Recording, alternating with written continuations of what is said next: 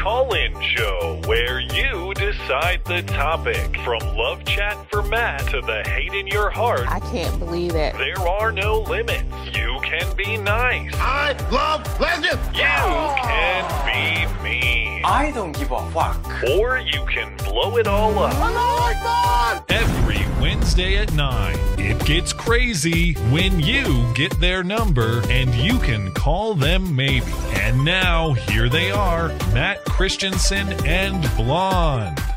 Hello and welcome to the show. It is the call in show, the show where you get our number and we are at your mercy. Hello, Blonde. Hi.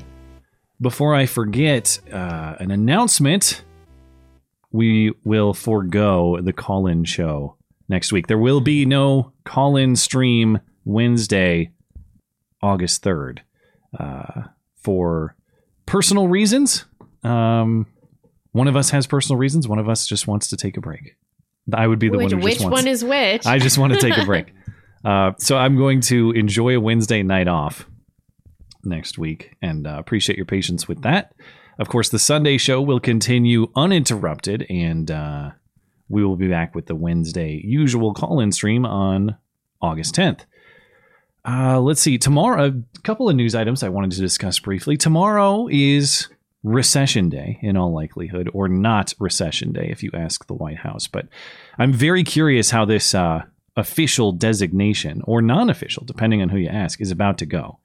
Seems like the White super House. chat we got last week was so funny about uh, kids' grades.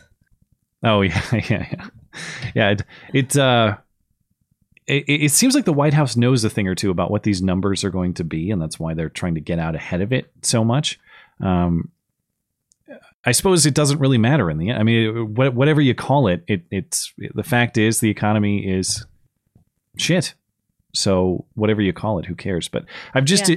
the the the politics of trying to battle over what to call it. I've found to be fascinating. We will get some sort of definitive information tomorrow. It sounds like, and um, the only other thing, uh, apparently Biden must have died of his as cancer nineteen. Did you see the video that they posted of him? Yeah, and then I Lauren Witzke posted it next to another video several hours later, and she's convinced it's two different people. I, I don't get super tinfoily about that sort of thing because different setting, different lighting, different camera, people can look pretty different in in different setups as far as uh, video presentation goes. But I don't know, man. I've seen some of those people with their earlobe comparisons and their eyeball comparisons, and s- something maybe it's just explained by well, in a long term situation, you could say it's explained by some kind of cosmetic surgery. The fact that this supposedly happened within a couple hours of each other, is definitely weird. I don't even Wouldn't they be so jazzed if he died, though? did did he is he alive? He doesn't blink in this video for what seems like a couple minutes straight. Yeah. It is a it's an extremely bizarre video presentationally. Just uh he he he comes off as like a robot who is not blinking. Uh, as though he is a plastic recreation of the man who once was or as though he's so hopped up on drug I don't know. I don't it's just one of those things. Fascinating to watch. Anyway, uh, perhaps we'll have some discussion about either of those items or completely unrelated things. But uh, you guys know how the call in show works, most of you at least. If you are new to the show, there are instructions for how to participate, linked uh, or, or written out rather in the uh, description of whatever video platform you may be uh, watching on. If you would like to participate, but you're having trouble getting in live or you can't participate live, you can send us an email question. Of course, the way to do that is uh, through the contact page of the website, mattchristiansenmedia.com slash contact. Look for the call-in show question form.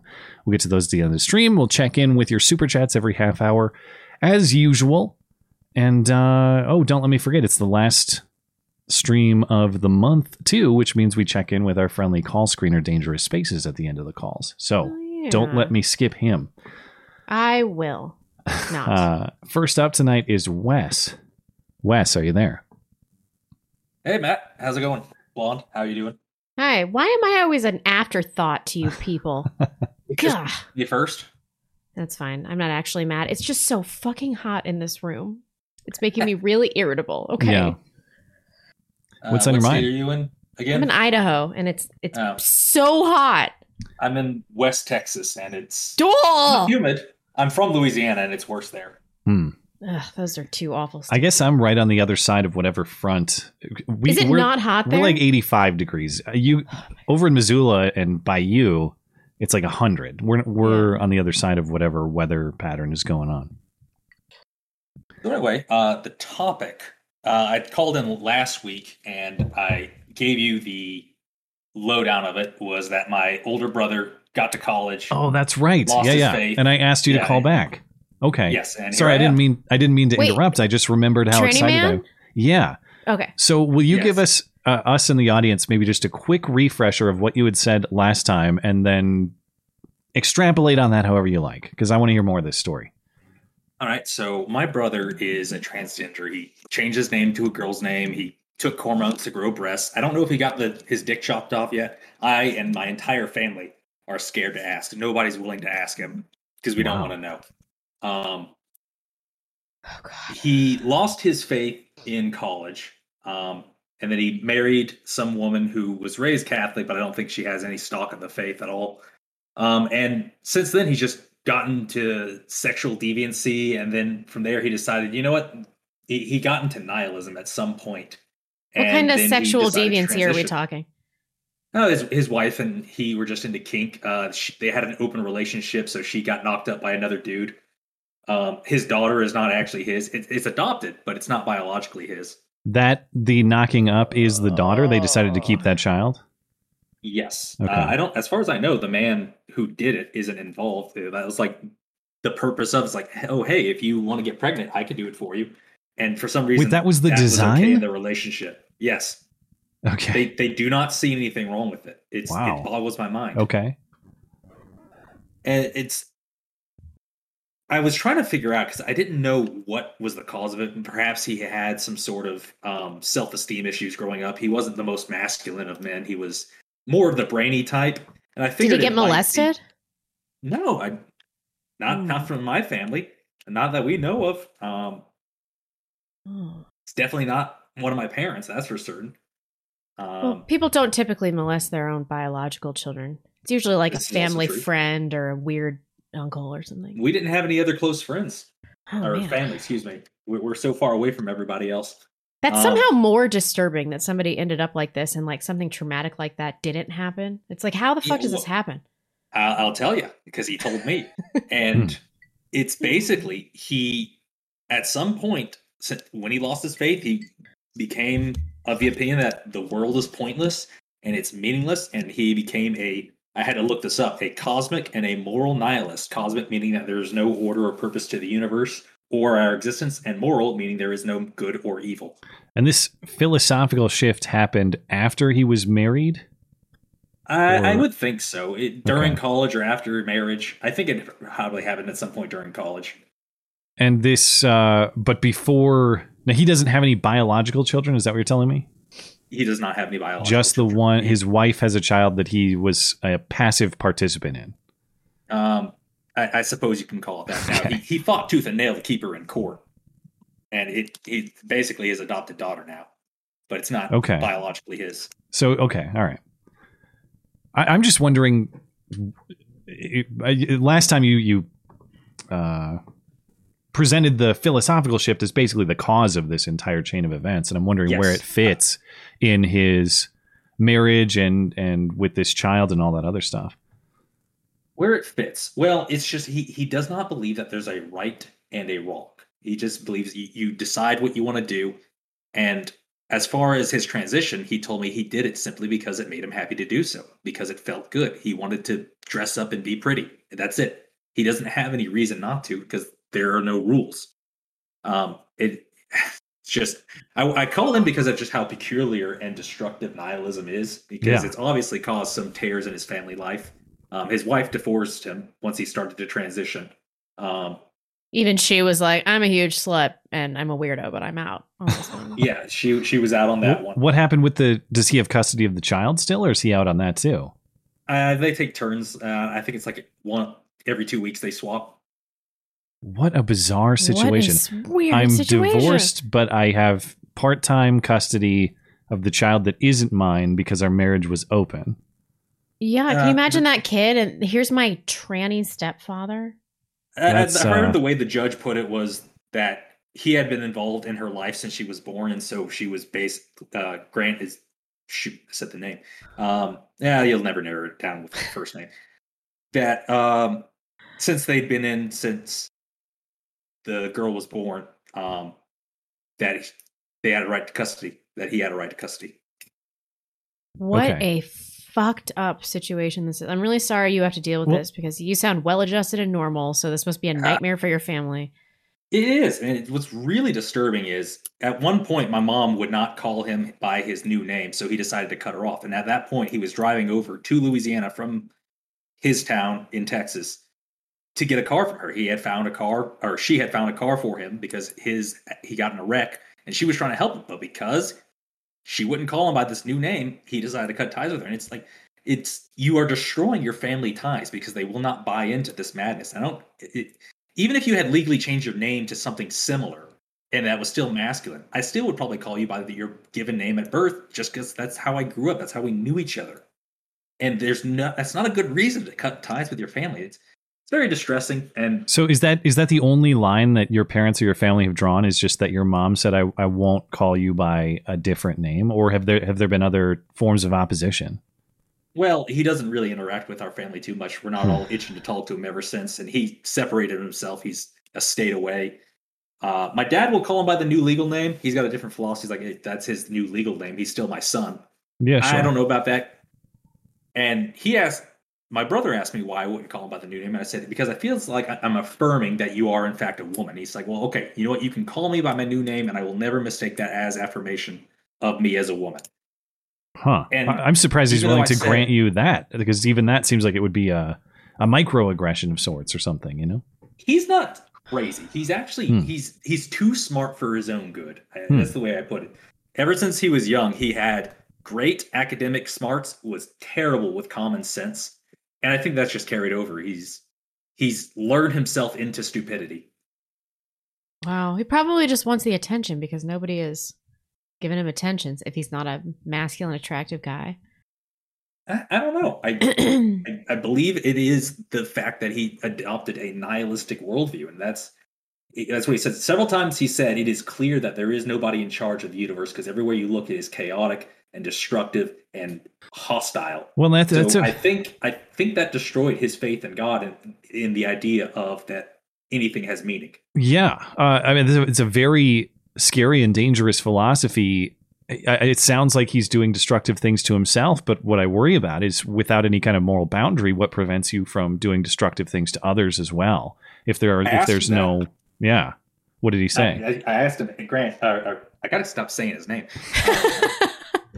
I'm Googling Um, Grant Tranny right now. We- We'll find this person. it's a new it's a Yeah. he's under a new legal name so you'll never track him down Yeah, yeah. probably um and what, what i lost my train of thought uh Well, you were, you What- said you was the asked question you him. You said you asked him without any sort of moral framework Oh, or yeah. boundary. What would prevent you from doing abusive or wrong things to others? it's it's basically just what he he likes um i asked him uh Yeah. is there any situation where rape is you can you say rape is always wrong and he said there's no situation where i wouldn't rape Oh, that's right. Yeah. Right. So the And moral it's- boundaries are just what I enjoy or don't enjoy. yeah he's become the god of his own life and everybody's the god of their own life Yeah, it nothing very matters slippery.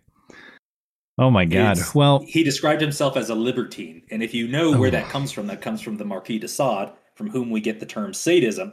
Hmm. And the Marquis de Sade is nature doesn't care about anything. Um, who's to say your suffering is more than my enjoyment I get out of your suffering? It's just that's where that line of thinking leads you.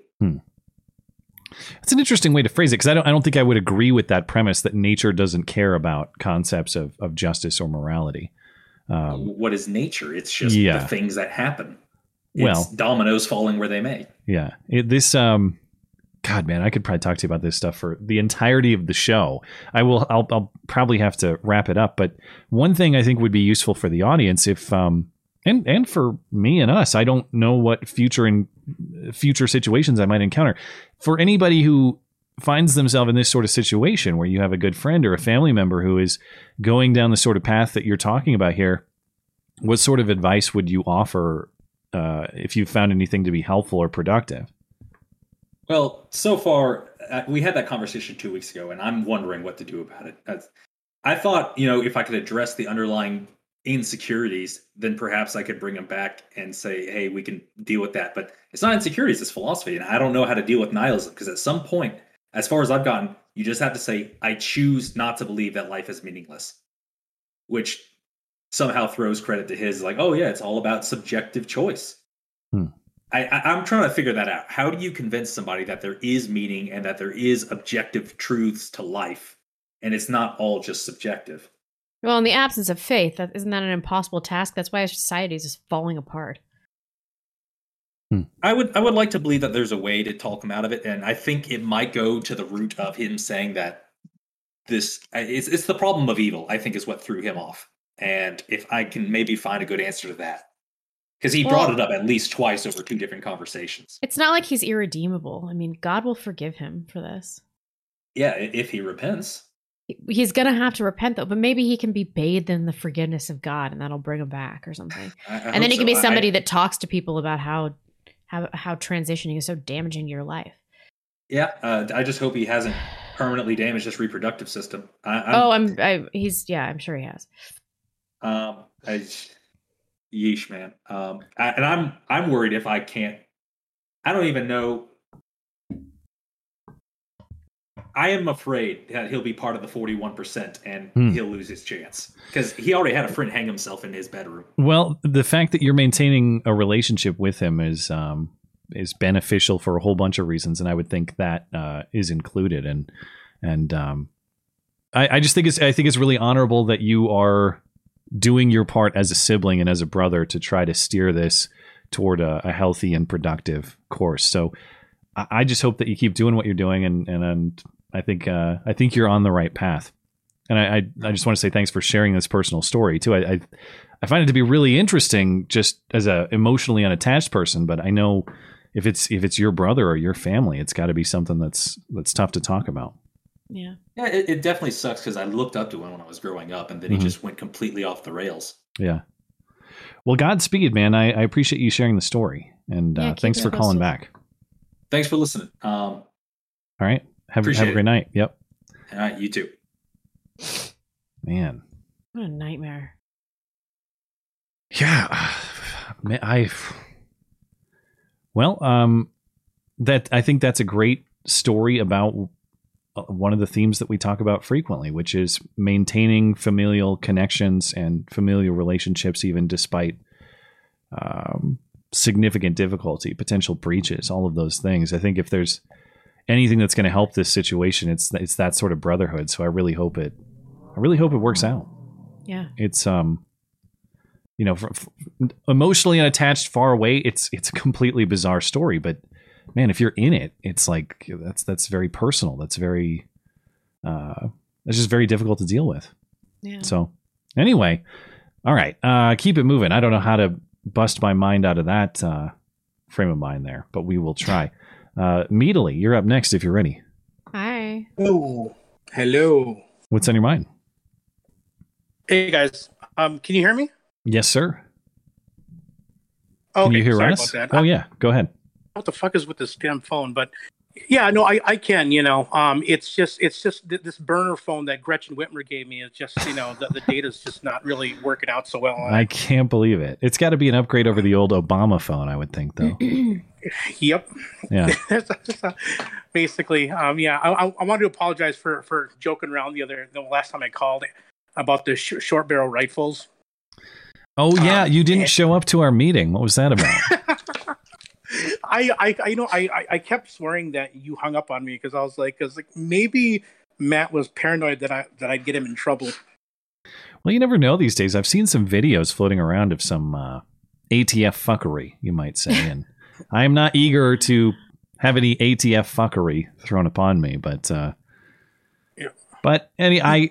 Uh, nonetheless, I like short barrel shotgun jokes. I like shooting dog jokes. I like all of them. So you can go right ahead. Okay. Uh, hey, you know, actually, I, I wanted to to get this is this, this seems like a question out of left field, but Matt, do you do you do hunting? No, I don't. but uh, I might this fall. Um, I have- Really? yeah, I have an opportunity with, uh, well, um, one friend in Are you gonna particular go who is communists. um, we're not going to hunt communists. We're going. to It would be an elk hunting trip. It'd be elk bow Oh. hunting, Damn uh, and this would be if I decided to go and do this. This would be uh like a tag along and learn how to do it. Like I'm not going to be actually uh, taking the elk because I don't even know anything about how to do it with a bow. Uh, I, I'm not confident I could hit an elk with a bow from ten yards away. So it won't be me taking the shot. But as far as tracking the animal, finding the animal, downing the animal, getting it out of there, uh, that's all the sort of stuff that that I'm interested in learning about. And so I'm, I may uh, do that come September, but I haven't finalized any plan yet. Oh, okay. Just wondering. Uh, yeah, I mean, I've been hunting like uh, um, geese in the backyard with my slingshot. That sounds way better. I should just do that. That sounds easier. Yep. Or maybe Yep, and- the shot is harder with a slingshot. What do you? Yeah, what man, is? it, it's hard. what is the projectile? What do you actually sling at Uh, them? Qu- quarter inch bearings. That's it. Just like a round ball. Yep. Hmm. Yep. It's a- I lost him. I lost him too. I wonder that's enough. A slingshot is enough to like to actually wound them Yeah, fatally. you could you could fuck up a. Did you say geese? Yeah. yep. Yeah. Geese. Yeah. I mean, you know, if you- if you hit them in the head, you know, it can fuck up their skull. Real. Uh, if you hit them like say center mass, does it actually penetrate them, It- for lack of a better uh, word? But does it like does uh, it go in them? Does it make them bleed? Is what I'm asking. It can, uh, Okay. yeah, but it, it, it probably won't won't kill them. Like you know, if you if you shoot them center mass, it'll just piss them off. Most So you most have to hit a goose in the head, is what you're saying. Are you telling Uh, me you're you just sit on your porch and you slingshot little balls at geese's head? Um, no. head, goose head. geese head. I don't know. Uh, just just when I see them, you know, I kind of live in like a suburby part of the Twin Cities, Hmm. and we get all kinds of shit in the backyard. We get foxes, you know, we get um, Wait, are geese you know, fuckers? Why the hawks. geese? Yeah, geese. I fucking hate geese. Geese and Hmm. squirrels. They can go. They can die and go to fucking hell. Some of them can be pretty aggressive. I've seen some goose videos. Oh, yeah. Yeah. Hmm. Oh no, yeah, actually these can be little bitches, which is which is one of the reasons why I hate them too. Is you know, there's like a, a little path that goes in the backyard and if you like come across one when you're when you're walking in the path, they'll they'll fucking they'll pick a fight with you. I'm I'm actually surprised this is uh legal to just It's not. oh like well Well, then why you don't you just shoot him? This this seems like kind of mean. Well, because it's loud. I mean, I, I well, I mean, like I, I, I was gonna get a pellet gun, you know, and then take them out like that because they're they're significantly quieter than a than like a 22 or, or a nine millimeter, you know, even with a suppressor. yeah. But yeah, yeah, no, it- it's it's totally redneck. It's totally legal, but it's hilarious. What uh what do you do once you've bagged a goose? Do you Um, uh, I, uh, no, I, I don't eat it. I usually just uh, leave it there as as a sign for the other geese to stay the fuck out of my yard. that's brutality. I know, man. Wow, It's you sound like a like a real psycho. I am actually no, but yeah, I, I was thinking about getting like a little, like a little cross and sort of, you know, like a little goose cross, and then sort of tie them up onto it. You're gonna And then set it on crucify a goose in your yard? That's right. Okay. Is this All what right. you call to talk about, you psycho? Yep. Oh my god. All Yep. right. All right. So just so so think about that next time you guys see a ge- in like a goose in the backyard or a duck or a squirrel or a communist. Well, I understand with commies, but you know, geese are something Jeez, else, Yeah. much more innocent. All right, thanks, guys. Yeah. Have have a good night. Happy goose hunting. Uh, happy squirrel hunting. thanks, and, man. uh, Appreciate it. Catch you next time. See you. Bye. My God. Have you ever done any hunting in your time? Mm. Hmm. You know, I talk a big game, but I think it might actually um really damage me psychologically to kill Hmm. an animal. I've hit some animals with my car, and I feel guilty about it to this day. Oh, I've fucked up some deer a couple times. Oh, I Um, I hit a deer. I've hit a bunch of raccoons, a Mm. bunch. And you Mm. know, I didn't really try that hard not to hit them.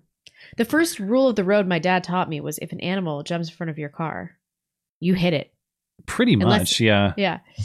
Unless it's like I mean, if it's a giant animal like a moose or an elk or something, maybe that's worth avoiding. Man, what I'm what I'm most worried about uh, depending on where you hunt too, you successfully down an elk around here. Congratulations, you just uh, put down some grizzly bait. Enjoy that. Yeah. You got to get that thing out of there. And uh, of the grizzly encounters that do happen around here, a lot of the time it is hunters, um, you know, quartering whatever they've just killed, and so that makes me a little bit nervous. Uh, but uh, hopefully, there won't be any grizzly component to this hunting story that may take place later in the fall. yeah. And if there is, uh, I will just retire to hunting geese from my porch. There aren't any geese around here, though, so With a slingshot. yeah. All right, let's get one more before the bottom of the hour. Red Falcor is up next. Red Falcor, are you there? Good evening, y'all. Hey there. Hi. What's on your mind? Blonde and Matt want to get that order right. Oh, that you know, it used to be Thanks. back when it was the old Beauty and the Beta name. That was the order. Then I just Yes, hijacked. I. I just, you know. No, no. So I'm that's enough kidding. of that. Uh, Blonde said something about it. Blonde, I hope you're uh, everything is okay. You don't have to talk about what's going on next Wednesday if you'd rather not, but I hope everything is. Oh no! I don't know why he made it sound all serious. okay. And stuff. Oh, did I'm, I? I'm just going to a wedding. I did. I didn't know what Okay. information I'm at liberty to. Re- uh, yeah, sorry if I made it sound like it was some bad thing. It's not. Well, there was there was some comments like, "LOL, everything okay, blonde," sort of thing. Wow. Um, but personal reasons always sounds like you know could be death in the family. People's imaginations really run away with them. I suppose I should Um, have uh, clarified. Yeah, I did not mean to give that impression. Yeah. Yeah, I'm just expecting Um, my period, and that's why. He's... well, you know, if you're uh, r- regular and it's a real disaster for you, uh, as it is with uh, some women I know. Um, this is So- also taken an unfortunate turn. This can't be what you wanted to talk about either. well, I'm gonna I'm gonna ma- make a hard left turn for uh, just a moment and tell you I know two uh, males who are now transgender. Hmm. Why? Um, it- yeah, yeah, really. They're they're bo- both back in the in the uh, Portland area. Uh, one of them is a alcoholic and a diagnosed bipolar, and was always on on the Bill Maher tr- tr- train about like religion is stupid sort of Yeah. thing. And and then the other one, it's strange because he, you know, was never particularly religious, but he grew, grew up in a Catholic family. He said something about um, the uh, big fat documentarian whose name escapes me. Oh, Michael. Michael Moore. um, Moore. Speaking uh, of Michael transgender thank people, you. yeah, Michelle Moore. Oh, did he? no, he just he looks like he's Is he He looks looks like, like he's mid transition all Oh. the time, but he's not. Yeah, Yeah. yeah.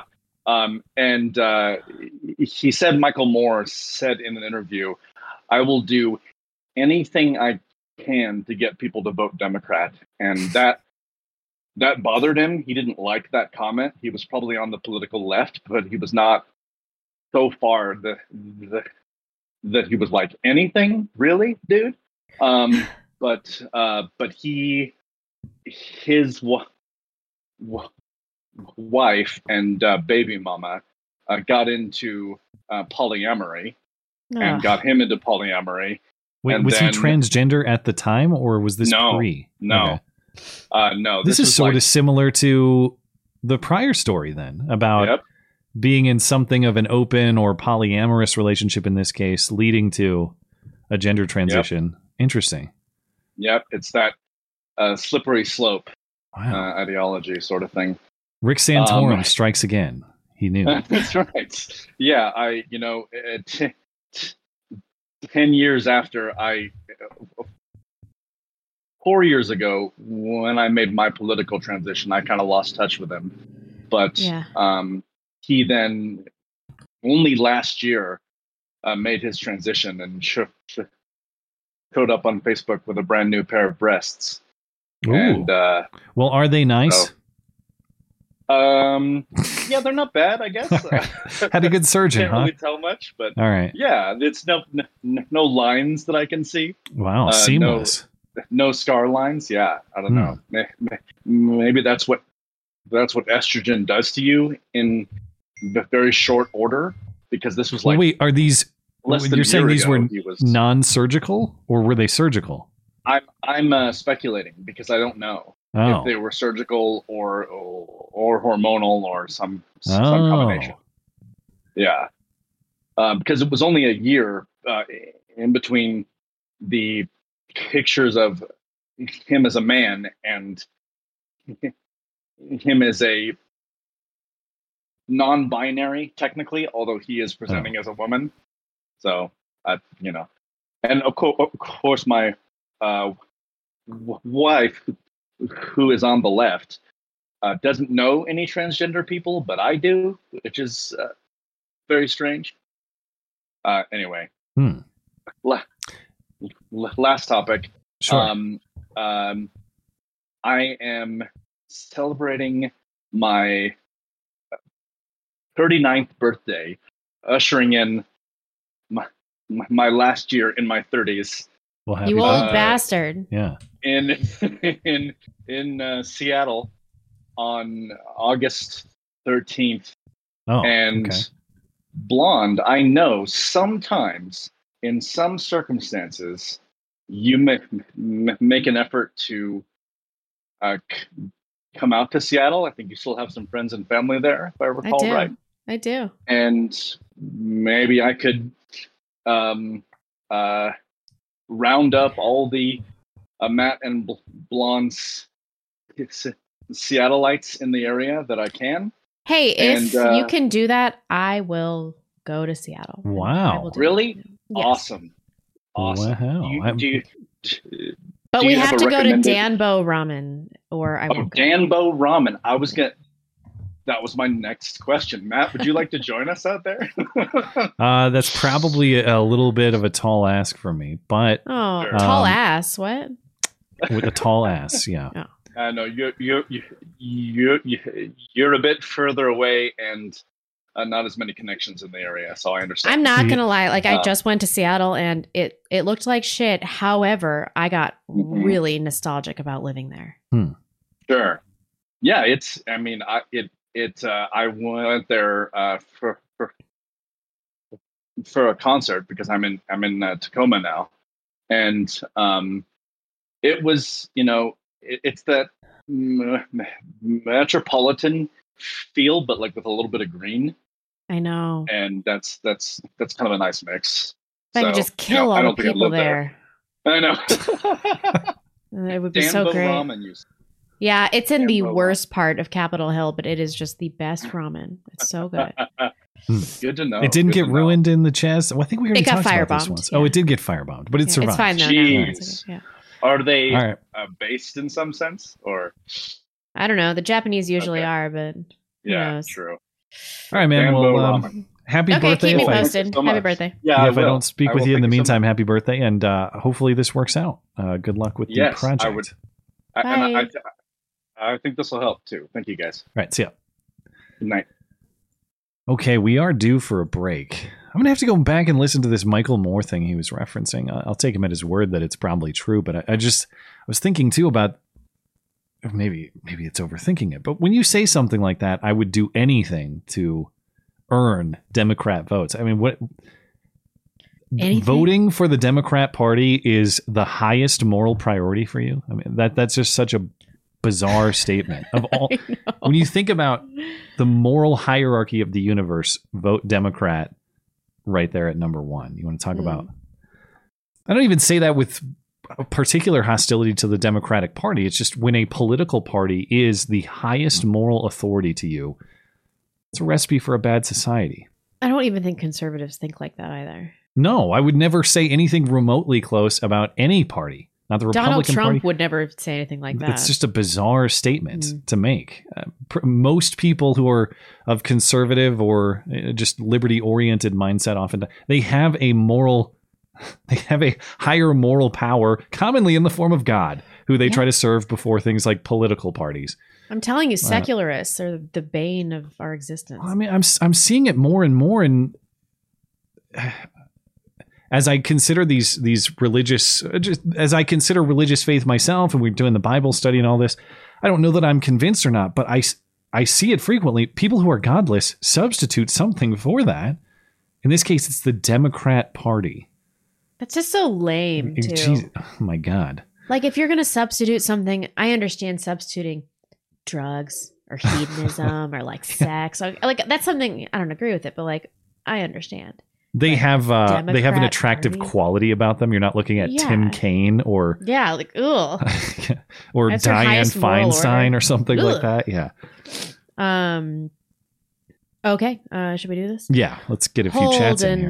Mulray. Buenos noches, mi amis. I have a hunch that Gavin Newsom will be inaugurated as U.S. president between January 21st, 2023 and October 31st, 2024. DNC swaps him as VP. Biden resigns. He can serve 10 years. I. That would be so terrible. Gavin Newsom. I, I don't think there's any possibility that Gavin Newsom could win a national election, though. He has no allure, but neither does Biden, and that still happens. So. I need to get out of this mindset where I assume that fortification doesn't intervene. You know, Right. Um, we'll find out. We'll find out how attractive people like Gavin Newsom are once Nancy Pelosi not only maintains her House majority but gains seats unexpectedly in the fall. Then I'll have to grant the premise that that Gavin Newsom could not just be installed as a vice president. Uh, or a potential president if I guess Kamala was replaced by him Yeah. and Biden was pushed out. Um, yeah, we, we shall see. Uh, Jeff Slut, Sloat, sorry. Uh, Blonde, I'm visiting Idaho in August for a wedding and to visit Silverwood. Any suggestions for locally iconic foods I should try in Idaho? Listen, I love Idaho and Idahoans, but we're not a, a culinary mecca. It's What are you not a talking about? culinary mecca. I love Orida everything. The tater what- tots, Oh, yeah. Eat, the, eat the our potatoes, fries. I guess. I mean, all of them. They're all amazing. Any suggestions for locally iconic foods? I don't think we have any. I I don't know a lot about Idaho other than I live relatively close to it, but as far as I'm aware, it's famous for potatoes. That's it. Yeah, but everybody gets Idaho potatoes no matter where they live in the country. Pretty anyway. much, yeah. So Plus, it's aren't not like the potatoes, potatoes, are on the menu here at every restaurant. aren't the either. potatoes more of like the like southern Idaho Great Basin thing, not really like Yeah. the Coeur d'Alene Lake Yeah. area? I mean, you can't eat any fish out of the Coeur d'Alene Lake Really? They're just like, uh, what's wrong with them? They they're poisoned or because of the because of the um Superfund. They uh, dumped seven hundred fifty thousand gallons of lead in the Coeur d'Alene Hmm. Lake. It's the most. It's one of the most polluted lakes in the entire country. That's surprising because it's a really pretty lake. It's a really it's cool beautiful, spot. but Yeah. you know, I don't even swim in it. Hmm. it's got to be cold though. It's decently high elevation and it's pretty big. I'm having some real struggles with living in North Idaho. I I like low key hate it here. I You're like a gay guy in San Francisco who's like, you know what? This isn't good enough for me. If you can't be happy in North Idaho, I don't know what to tell Okay, you. hear me out. The weather sucks ass. Okay. sucks. Terrible. It gets All dark right. at 4:30 for like four months a year. Yeah. I loved the weather in Seattle. Um, it's not coastal, and then the water feature is uh, you can't eat any of the fish out of it, so you don't get seafood, fresh seafood. Sucks. What? Yeah. But it, it's about living in a beautiful place that is is safe uh, and is a good place to raise a family and all of that stuff. It's People like are still smearing shit on my house. The public schools know. are not that good. I'm still gonna have to homeschool. I don't know. I might have been the victim of an attack too. Wednesday Wednesday is my lawn mowing day. Great Mm. story. Every Wednesday morning I mow the lawn and I don't want to accuse anybody, but someone's giant dog took a giant shit on the boulevard strip right outside my house. Now it was not thrown against my house, but I can't rule out that I may have been targeted by someone who is hostile to my internet. Are you suggesting that this thing with my house is unrelated to this the Young Turks hit piece? Because I just saying just can't imagine. we don't know who did it? That's all. I don't know. I mean, maybe somebody was just like, let's let's shit stain that random house, but quite the coincidence. Are you suggesting that a giant dog just took a random shit on my yard? I 100% am suggesting that. I don't Yeah. know. I think it's a little more complicated. Uh, um, but I was I've- really pissed off taking a shopping bag out there thinking, you son of a bitch. I swear to God, if I ever see you and your giant dog Yeah, taking a I giant shit on my yard, I'm coming out like Clint Eastwood with the M1 and you're going to get the hell off my lawn. Uh, but I don't know who did it. oh, and then Hicks, so many Hicks, and Oh. then so many leftists live here. So many. Leftists. Well, that's a problem here too. Is the is the influx? Yeah, but and it's it, it- the cost of living is like it's like Malibu home prices around here. It's fucking ridiculous. but that's true. A lot of the things that you're worried about are true of almost everywhere, you know, except for maybe the inflated uh, housing costs. But you're already in your spot. I know that you kind of have you you guys have your you're you're more involved in real estate than just say like buying a home or something like that. Um, but Yeah. you but you're you got there before it went totally insane. You've But that also place. means that I'm locked in. yeah, I guess. And like I can't move. And I live kind of on a busy street. This was supposed to be a three to five year house, and now we're just locked in forever. That's we could we'll circle back. All right, fine. Coeur d'Alene sucks. You've convinced me. It doesn't don't know. suck. It's a, it's a great place to live. I'm just getting real antsy. I'm gonna go up to. I'm going up to North Idaho eventually here once these people push me out of here. But it's just going to be this whole state is going to be blue in like five years. Look at what's happening to Boise. Uh, Montana will be blue before Idaho, I think. But we already have one Democrat senator. We had a Democrat governor for a long time. Remember our governor who ran for president? And they said, Yeah. "What are you most proud of as your time from your time as Montana governor?" Um, well, Do, do, do, checks watch. Uh, uh, my my daughter knows that I am her dad, so that's the thing. God, that was Oh embarrassing. You know, I will say for Steve Bullock, that's his name. He really fucked off. yeah. He he lost in the Democrat primary. He's like private life for me. He has fucked off entirely. I can admire that.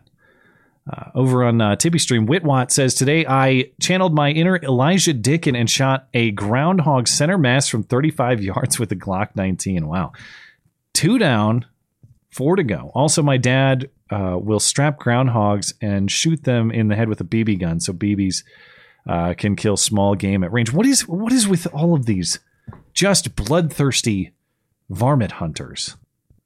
Uh, Geese don't really don't count know. as varmint, do they?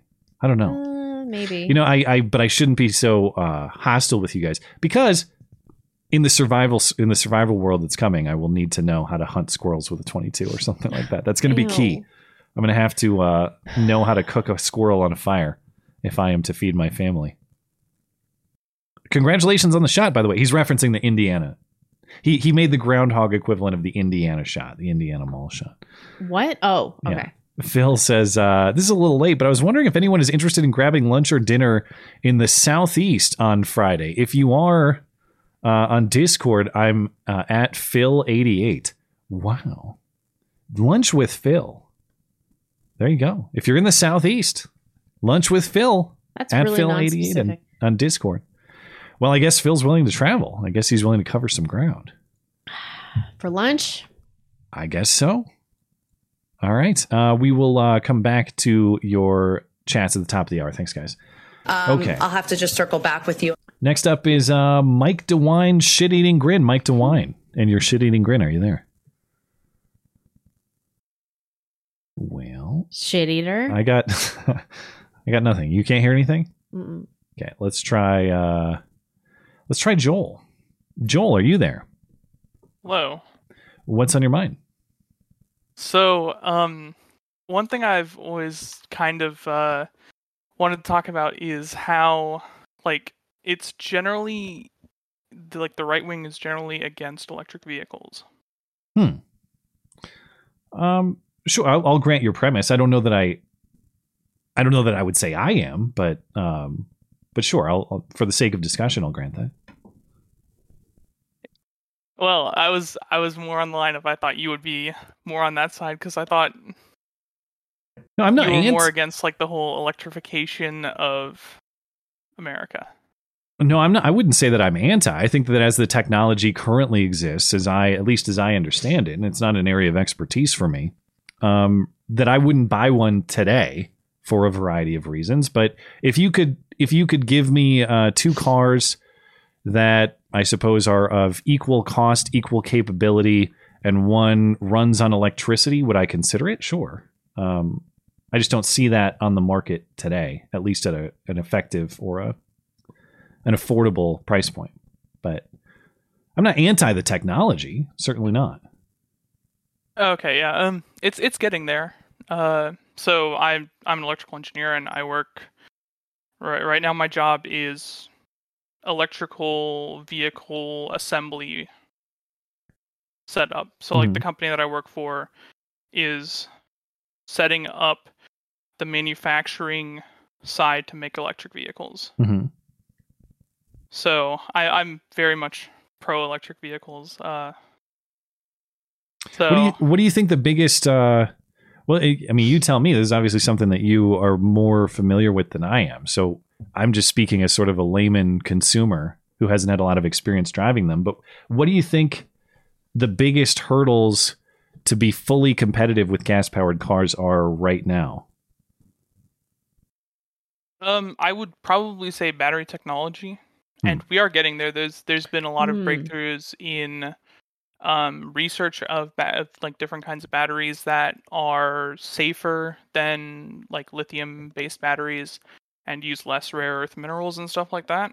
Um, also, I mean, even with the way that batteries are right now, they still have a considerable range. Like most cars will get 300 miles for a single charge, which is more than enough for daily driving, stuff like that. If you're in a more urban suburban area, I'm am- I'm not really saying that rural is necessarily there yet, but Yeah. urban, suburban, and some like road trips and stuff like that. What about the uh, what about the charge times? I've never done like a any kind of significant electric car drive, but one thing I've I've heard is that you know you want to drive across the country, you got to stop for a couple hours. Like refueling in this context is like a couple hour thing as opposed to just ten minutes at the gas station. Is that correct? And if so, uh, is that getting better? And I've heard that that uh, that doesn't work very well. Like my sister in law has an electric car in Seattle, and she says only about fifty percent of the time is your car actually charging, even if it says it's charging. I've never experienced that. Um, my girlfriend has a Tesla, so that's that's my experience with it. Um, and at home you can charge overnight. It takes six hours for a full charge. Hmm. Um, but f like for road trips and stuff like that, the charging is getting better. Um, you can newer chargers can charge. So with the batteries, you only want to charge like the 20% to the 80%, like really high speed, and then you want to slow off for the last like 20%. So if you're if you're driving optimally within the 20% to 80% range and like periodically stopping to charge, it it will take you longer, but not that much longer. Hmm. Plus, the main reason that electric cars are better is because they just use less energy per mile driven. Because you have regenerative braking and it's just it's I don't disagree energy. with any of any of this stuff, but what do you do about people that think you're a douchebag because you drive an electric car? That's my real problem with this. I mean, what about the people that you think that are douchebags for driving like the lifted trucks? Well, I don't think those people are douchebags. I mean, why not? I don't know. Probably because somebody driving a lifted truck signifies to me that they have high testosterone. Whereas signify if somebody drives an electric car, I'm like, oh, they have uh, tiny balls and a dick. I don't know why I think this. And Well, it's if not they fair. just- If they See, just the common thing that I grew up with was the opposite of that. Hmm. You're telling me that you grew up in a place where people think you have a giant dick for, for driving an electrical car. Well, no, not necessarily more that you have a small penis if you drive a big lifted truck. That's usually the meme. Uh, the same thing people say about oh you're you like guds because you're compensating that kind of thing. Um, my only problem with and it's getting better for for a little while there. The hybrids and I suppose even the Teslas aesthetically are a little identifiable, but that's what bothered me is they had to make hybrid and or electric cars just look different and weird. And if I want if I wanted an electric car, if I was going to buy one, I, I just wanted to look normal. I don't need to advertise to everybody. And I know that there are many on the market that do. But if I were to buy yeah, one, no, like the new the Ford Lightning and the Yeah. electric Hummer, those are both pretty similar to their. yeah, I, I have no interest in advertising to everyone what what powers this vehicle, which seemed like the early stuff had a lot of that in mind. Maybe that's why it kind of had the I don't know, the sort of Yeah, I- the I see douchey thing that saying. Blonde's getting at, I suppose. Yeah. Yeah. Uh, all right. I well, hate myself. I'm really sorry. I don't know why I, be- I believe this. It's just it's just like in in my brain and it's in my heart and I don't know why. but if the car looks exactly the same and there's no, no, uh-uh, outward I'm sorry. indicator. I'm out. No, no, I can I can sniff it out. I'm like that car's fucking electric. I mean, the easiest way to tell is there's no exhaust. Yeah, I suppose. Oh, they're so quiet. It's weird. It's like somebody Hmm. creeping up on you from behind or something. I don't like it. Well, I mean, I will say there's a there's a company called Edison Motors, and they're working on like an interesting new hybrid method for trucks, Hmm. where they have a diesel generator powering, like a diesel generator to generate electricity, and then that electricity powers the drivetrain. Because then you get the efficiency of diesel gener like diesel power generation with the efficiency of regenerative braking for electric motors and stuff like that. Hmm. All right. Well, thanks Okay. for the thanks. We got to wrap it up, but thank you for the info. Okay. I will give you a last uh, thought or last word if you like. Um, for me, it makes like I in my state we have like seventy five percent or eighty percent nuclear energy. Um, Whoa, and what what state is that? Are you comfortable sharing? South Carolina. It's seventy five percent nuclear there. Yeah, Wow. I I live within ten miles of one of the nuclear reactors. Wow. Yeah, it there's a lot of them all throughout the state, and well, it might be. I don't know if it's exactly. I think it's around seventy five percent. Last I I heard. Um, and they've been running for a while now with with a lot of the reactors. So Hmm. All right. for well, me, in my state, it makes sense. Yeah, sure. And I, I think that's uh, situationally it, it it it depends a lot on your living conditions. Yeah, I think that if you're if I was living in a city and just sort of uh, doing a shorter commute, I'm sure it makes a lot more sense than it does for say like um, somebody who is a rancher out here in Montana and has to do frequent you know long trips into cities for supplies in addition to all their ranching and all that stuff. Um, Yeah, But- like I said, it's more urban suburban where Yeah, it makes yeah. sense is you got a little bit more density. Yeah. All right. Well, thanks for the info. Have a good night. Appreciate it. You too. Hmm. Okay. So just never, you're never electric. I don't know why. I, I this is not logical. I, I just uh something about it makes me. You ever see, speaking of, uh, we mentioned on Sunday that Simpsons bit that was about Skinner being a tranny and all this. There was a great Simpsons joke a while back. It was uh, Homer and Bart, for whatever reason, were at some kind of, uh, some kind of theme park or something, but it was, uh, the whole display was, and now the electric electric vehicle presented by the fossil fuel industry of America, and they had to get in this ride, and it was a little car, and the car drives down the track, and it goes, "Hi, I'm an electric car. I don't go very fast or drive very far, and if you drive me, people will think you're gay." And then it has a bunch of people like in San Francisco, a bunch of gay guys in tank tops or whatever, saying, "One of us, one of us." The clip is out there. You can you can look it up. Another so one they would on never it. make anymore. Yeah. Hmm. And I like the 1932 Freaks reference. I bet you've never seen that movie. No, I didn't even know it was a reference. Is that what one of us is about, or what? Yeah, it's Oh. um, it's um a, a movie 1932 of that was actually uh, the cast was the Barnum and Bailey's uh, freak show. Oh, so they're saying one of us as, as a bunch of freaks. Yeah, Okay, so they, that obviously would never happen. It uh, No. to imply that the San Francisco men who have sex with men community are a bunch of freaks. That's just wrong. I was laying in bed thinking about that last night, and I actually think it's a more descriptive term. Uh, I think it's less politically correct. arguably it's just so long and awkward to say. Yeah. Yeah.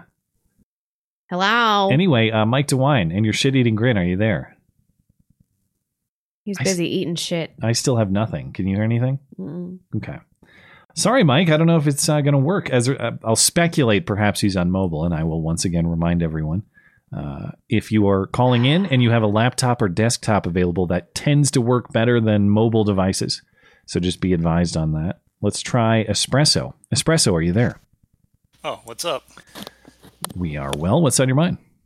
He didn't ask you that, Skag. He said, "What's up?" That's that's What's up? Oh, okay. I guess that's an appropriate response. yeah. That's uh, how are you doing? Sort of. It's colloquial. It doesn't matter. Yeah. I'm so mean. What's yeah. Um, I just wanted to say that Putin is a neo-Soviet faggot, and Oh. What? How dare you? Pootler What about all that bear riding and journalist killing? No, I don't know. I uh, the thing the thing about Putin, I'm not a Putin fan. I just um, because he is so scapegoated by all the wrong people. Sometimes it makes me wonder: Is Putin kind of cool? Even though I know he's not kind of cool. Don't you though? I don't think he's that cool. It's pretty cool. I think he's a piece of shit. I mean, blonde. I just have to tell you that he's like five seven. I don't know if I you know. remember that. Oh, it's when over. he- when Mel went to that Gibson. Mel Gibson is like five eight, and I'm Oh, still shit. into it. When he went to that speech with Trump and he was standing on the box. They had a box for him. I didn't know that. Yeah, that was Oh. uh, it was a while ago, obviously, but Yeah, wasn't that the one that Trump got a bunch of in a bunch of trouble for because Putin said I didn't meddle in the election and Trump said I believe him or something like that? I I think it was. Yeah, Yeah. That was the Finland one. Wasn't it? it was Helsinki? I think that was the event. I don't remember. Hmm. But yeah, I don't know. I mean, obviously, like I'm not in favor of the corrupt government in Ukraine, but all this hate on the Ukrainian people, like they didn't do anything, and I don't know. I don't see why we want a bunch of people that we uh, are associated with to be like invaded by some douchebag just because I don't know they have some like Zionist controlled government. Like, does that mean that we deserve to be destroyed in America just because like we have a corrupt government? Oh yeah, I, I wish we could all agree on that. I think Yeah. that's what's frustrating is is not only are we supposed to hold a certain position on the conflict between the two, but we're supposed to unquestioningly hand over our tax money uh, in, I guess, what is a blank check, as some senators have explicitly said. There is no limit in the amount of money I'm willing to send over there, with, as far as I can tell, basically no oversight, and we're just going to pretend that money hasn't uh, been laundered throughout that country for the last X amount of years in completely unknown ways. And funny, a lot of it happens to go to uh, the family of the president of the United States. No surprise. Yeah. So I don't but know. just just a couple points on why Putin sucks. Yeah, sure. The uh, well, for one, he calls people that say like Russia is for Russians, cavemen nationalists, persecutes nationalists, like uh, has them murdered in prison. That's surprising to me. He was part of the WEF. I mean, he's given many speeches. At least I think in 2021 he gave one. What they they have to have booted him by now, right? Or is he still? oh, yeah, I'm uh, sure. Is he still Uh, in the I- club? I, I doubt that, but I Hmm. mean, he uh, signed Holocaust denial laws into What? into- in 2014. Yeah, it's like five years in prison. And that whole uh, like the NATO expansion thing that NATO is not supposed to expand that was agreed during the Soviet Union, so it's not even like A Pootler thing. know. Yeah, well, yeah. I mean, it wasn't it wasn't Putler or Putin. It was Gorbachev and Reagan. So like, I don't see how that would still hold. So my instinct to judge him for being short was the correct one. Wow. I think I think so. Not Huh. to say that Zelensky is not also a short uh, Tranny. hat wearer, Yeah. but uh, okay. you know, like I, I don't know. I bought some sweet uh, Montessori toys on Etsy from these guys in Ukraine, and they're pretty sweet. So like, Hmm. I don't know. I don't think we should be hating on the Ukrainian people. Oh yeah, I, I don't. I don't care fucked up about that. government. These are brother wars, though. Exactly. Okay. All right. Well, I guess I hate Pootler now. I, I, I just um, let's just agree to hate everybody. That seems like a, a fair compromise. Especially electric vehicles. Yeah.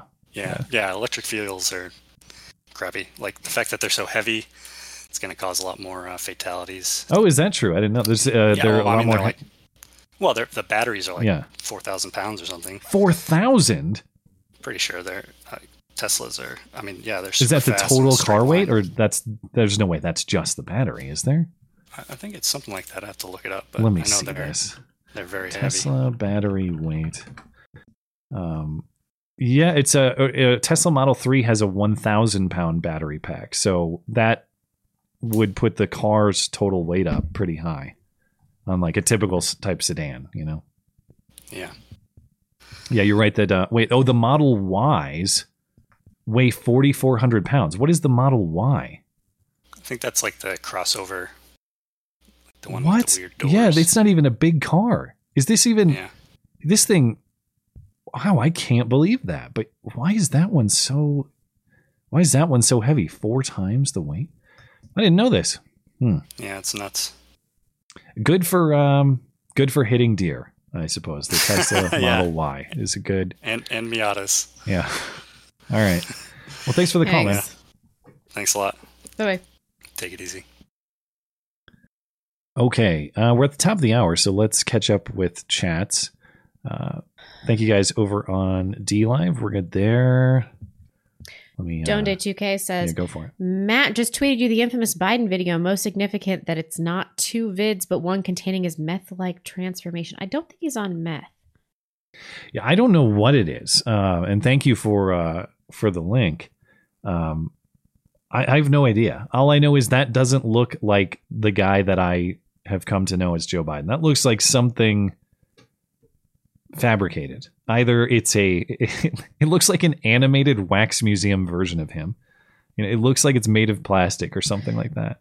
Yeah. Um, or it's just drug enhanced. I don't know. I don't know what that was. But yeah, uh, probably drug induced. um, Christopher Mulkey says, "Hey Matt, the guy from the tr- with the trans brother. Nature isn't random. It is a mechanized process that always selects against degeneracy." Blonde interview. Academic agent Thomas seven seven seven. Paul Fahrenheit went. Yeah, uh, hook me up. What I want to do is just do the interviews, but not do any of the booking. So if you guys could just do that for me, that'd be great. Well, there you go. Um, yeah, I, I, I didn't. That wasn't necessarily the point of the call, so I didn't want to get into that too much. Um, but I do agree that the natural world. I, I think the natural world has has uh, a system of justice to it, or a system of morality. The entire concept of natural law is is uh, well is that concept, and so I. I know that that's not what the caller was arguing. He's saying that's what his brother believes that there is no morality inherent to the natural world. Um, I think that's a uh, an incorrect and dangerous uh, belief, and Yeah. that's I think what has led to. Well, I don't know. I'm I I shouldn't diagnose that particular case because I have no idea. Uh, I'm just a detached listener, but it seems like if I'm God, to believe so his version of the story, that uh, entertaining a belief that there is no moral framework to the world in its natural state has led him to do all sorts of things because there's no reason why it's wrong or no consequence to doing it. But I guess I don't really understand like why that still. It's like if th- if that led you to murder somebody that you Yeah. hate, I would understand that more than I understand this. Well, and I, I when when he says that his brother says um like the only reason you wouldn't kill or rape in the example that he used is because I don't want to. The question is still why don't you want to? And I right. would contend that there's something in your conscience, there's some sort of morality that exists outside of you that compels you not to do those things because you know that they're wrong. Right. You might have convinced yourself that there's nothing wrong with altering my body or being who I want to be and I agree that that's a different moral issue than the abuse of another person. I still think there are it's a it's a morally bad thing to do to abuse yourself, but it's it is a different thing. Um, I, I think anybody who says the only reason I don't abuse others is I don't want to is kidding themselves. There's something else that makes you not want to do that. Yes, I know. And and the natural world is innate to all of us. Like he has to accept that um that there are gender roles because he's transitioning. That in that is this is hard to explain. In that there is an acceptance that gender roles exist. Well, I guess he's non-binary though, right? So maybe not. he has But I- like what? yeah, I, get your point. That yeah, But if you want to be a woman, then on some level you've accepted that um, women are expected to do things differently and they're treated differently. yeah, yeah. So I don't really understand all how, like this concept of non-binary for somebody that's like a woman presenting as a man. I'm like, don't you see what you've done here? You've made it impossible to sort through your Yeah. identity. Yeah. Um, Long Don John. Oh, did I? Okay, Nicholas H. Matt start hunting. The ability to pull the trigger to take a big mammal requires a great deal of mental fortitude and courage for the first time, only understood through experience. Uh, and I, I if I was in position to take a shot with a rifle, um, I believe that I I would be able to do that. With the bow, I have no archery experience, and so it just it. That'd first of all, like hard. I'm relying on the experience of a friend who is an experienced elk hunter. I don't feel like it would be right for me to just take his shot on that principle. But I also feel like without confidence that I can land the shot where it needs to go, I don't feel like it's ethically right for me to take that shot either. Yeah. So until I actually had some bow experience, I would never try to take out an animal with a bow. that yeah, I would just Um, be like hitting them over and over in the eyeball or something. Yeah, I just it, and, and I would also feel again because it's my friend's hunt. If I took the shot and we, you know, he put in all this work to make it happen, and I botch it, and you don't get the elk at the end of it, well, that just sucks. Like, I want to know the pr- the process of the whole thing. It's not Yeah. important to me to take the shot today, though. Of course, perhaps I will in the future. I just want to know if it ever gets to the point that I have to go out and and harvest an animal to feed my family that I understand at a base level how to do that. Yeah. And right now, I really don't. I mean, I have concepts in my mind of how it would work, but you want me to go out there and do elk calls and track them and find like I might find one by luck, but I'm not going to. I'm not going to do it by skill, and I need to develop those skills. Well, you probably could. You just uh, get an Indian to shadow. Um, Yeah. Long Don John, have you guys kept up on the story of Ghazi Kadzo? There's been some spicy updates this. I Oh, haven't I mean, since Sunday. Uh, send them. do you want me to look into me. this? I don't. I didn't hear. I can Google it while you keep going. Sure, general grievance. Considering the total control of the entrenched bureaucratic state, do you guys think the left or the right wing could benefit from some light Leninism, wherein loyalty is of higher value than competency? No, I don't think so because um, our side is uh, also super corrupt to the core. I think competency needs to be the highest value before any loyalty can be established. Hmm. Because I don't want to be loyal to somebody that's incompetent. Loyalty to whom? Too? Would I be loyal to someone based on uh, like political agreement, or again, as we were talking about earlier, political party? Uh, not really. Would I be loyal to, say, a family member um, who is incompetent in certain things more than I would to a stranger? That's for sure. Uh, there, there. I could think of examples where I would be loyal despite incompetence, but they're really family examples. That's pretty much it. Yeah. I don't see any Um, updates, by the way, so please send them my way. we'll circle back on these. Uh, over, I just have one over on Tippy Stream. Danny from Montana says, uh, "Re, my super chat did not go through on Sunday. Ayo Kamala be based and sheet. Uh, is this written in Ebonics? Yes. Now, now let's ask who is doing the shooting because I bet it's not a Christopher or Tristan. Uh, if a historical event really happened, why would it be illegal to question it? Cheers. There's a lot of things going on in that chat. It's talking about uh, Kamala on the her well, I guess the 1362 issue, and um, yeah, well, in fairness, I I can think of examples of the implication is that Christopher is not a black name, but I can think of of black people named Christopher. Definitely not Tristan though. I've, there's no such thing as a black Tristan. There, That's there's never not a single black Tristan on the planet. All right. Uh, thank you, Danny. And uh, let's get back into the uh, into the calls. All right, Mike DeWine and his shit eating grin are going to try one more time, but this is probably. Oh, there we go. Now you're lighting up. Oh, I'm. Is it working now? Yeah. Yeah. Go for it before it stops. Nice. Yeah. Uh, I just wanted to uh, s- say I got really excited at uh, um, this past Sunday's show uh, with the hoax hate segment uh, with the mom who was upset that her kids didn't get waved or hugged or whatever. Oh, yeah. The Sesame Place Um, incident. Yeah, Sesame Place. Yeah. Um, the reason I got excited is, and I wouldn't have known this without um you showing it. Um, the uh, attorney for the mom, uh, B'Ivory LaMarr. Yeah. I I thought I would never see this guy again. Um, he was one of the lead attorneys for um, uh, Theodore Edgecombe, which I, I doubt Huh. you've even ever heard of. Theodore No. Edgecombe was a a black man that in summer of 2020 uh, rolled up on his bike to uh, this guy's Kia Sorento, I think. Set had some words to him. It's kind of disputed uh, what was actually said. Uh, sucker punches the guy um, through the window, pedals off. Guy has his wife follow him down the block around the corner. Guy gets out to confront him and squares up. Uh, Edgecombe pulls out a gun from his waistband and shoots him right in the face. Ooh. Wait, wait, so the, the Um, the guy who was biking Yes, the guy He's- who uh, sucker punched the guy in the Kia was on a bike, and, and he's the one who shot the guy after the guy followed him. yeah, he followed him, got out of the car, and there's video of it. You can see him. He squares up, and he Edgecombe just pulls out a gun and shoots him in the face. Why Um, did he punch him originally? Th- There's a little bit of dispute that Edgecombe said that they pulled out in front of him, and Uh-huh. he uh, hit his bike against another car, and the guy shouted, uh, called him the N word. Oh, so that's free reign.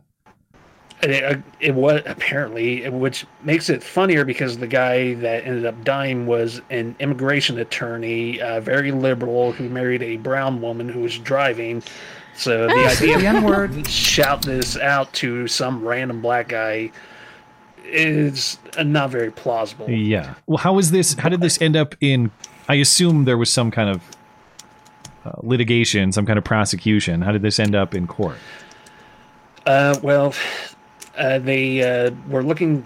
They first sought it off as a, um, a, or they were looking for him for murder, and they were looking uh, for Edgecombe for murder because he fled. Um, where did this take place? Uh, Milwaukee, I believe, was where it was. And he was on the road uh, for I think four to six months. Was picked up in either Kentucky or Tennessee uh, basically like a thousand miles away. And when he was picked up, he gave the cops a fake name and uh, was eventually extradited back to, again, I believe Milwaukee is where this all took place in. And his his story was that um, he was on the road that long uh, looking for a lawyer because he didn't think he'd get a fair trial. And he tried for a self defense case, which when he finally got on the stand at the very end, he, because he's just a big brain individual, um, switched his story from it being self defense to it wasn't his fault. The gun just went off. Oh. Oh, no. Yeah, yeah. Um, but uh, to get back to the point, uh, B'Ivory LaMarr um, was an activist judge who, or judge, an activist lawyer who took this all on. Yeah. Uh, him and some manlet, um, I don't remember that guy's name. Uh, and they started off the uh, trial or the pre-trial motions and or whatever you call it by trying to get the judge to recuse himself because I believe I don't know if it's based on his skin color, but he was ba- he was a racist and he wouldn't uh, Edgecombe would not get a uh, With no evidence trial. that he was racist? exactly yeah, Hmm. but no evidence. They just need him gone, and that was just the start of it. From there on, they did screw up after screw up after screw up, blatantly bad screw ups. Um, their worst one, or maybe not even the worst one. The first one is a real bad one. Uh, B'Ivory had some witness on the stand, um, and he was accusing the guy of being prejudiced or biased because the guy never came and talked to um, their firm. And the guy said, I basically said, Yeah, I did. I talked to that girl right next to you. Uh, she told me she was a Milwaukee police officer, which she's not. She's a paralegal, and that caused quite the ruckus. Um, and almost got the uh, the paralegal thrown out. Um, the best is um, anybody can seem to figure is because they were two different law firms and they were completely pathetic. Uh, they didn't actually talk to each other, or maybe she just was holding herself as a police officer, which for anyone who doesn't know listening, that's a felony. You can't you can't do that. I'm uh, I'm looking at some articles about how this was uh, how this all ended, and it actually was pretty recent. He was convicted in January of first degree reckless homicide, and um, and then he was sentenced to 25 years in prison, 12 years po- post release probation. So this just happened. The the incident itself was back in oh September 2020. I thought this was just last year, but it's almost two years ago. The incident happened. Yeah, that yeah, that's when the shooting happened. Yeah, the exactly. trial. Again, they had to hold off because he ran. That's crazy. Well, I've, I've never heard about this one. Uh, well, I guess it was. I- the only it was a black I- guy who shot a white guy. That's why I never heard about this one. This this. Oh man, we fucked up In up. 2020, What? Tristan Thompson, the one that's nailing Khloe Kardashian, he's black. Oh, I can't believe it. I, I missed that one. Well, You are He's the only one. fine. There's one black guy named Tristan. All right. What's going to happen to this guy? well, he's going to jail for 25 years now. Oh, that was the so- that was reading the live Yeah, chat about those railing us. Okay, that's pretty good. Tristan 25 years? Thompson. yeah. Um, but yeah, this uh, B'Ivory, you can go online and uh, the entire trial was live streamed on YouTube. You can watch their scripts. I recommend one called uh, the best one that encapsulates their ineptitude was uh, s- you have to actually look by for it by name. Something about uh, Judge Borowski is not having it, Hmm. and that, right, that well- includes the. Uh, uh, I love Wisconsin judges. Ever ever since Judge Schroeder, I love a good Wisconsin judge. So, to- Oh, this I'll have to this guy was far better than Schroeder because he actually ran the. Yeah, because he Nobody actually ran Schroeder. Hmm. the trial, then uh, uh, like it was an actual trial, not just kind of. There were actual rules that were. followed, Don't get brazen with around. me. I will not have Schroeder defamed in this way. No, All right, I, I, like I, gotta- like I like gotta when let the you go, Bruce was but- loose, but yeah, that's Yeah. fine. But thank thanks for the story. I ne- I never heard of that story until now, so I appreciate uh, letting us know. And now I know a little bit more about B'Ivory LaMarr too.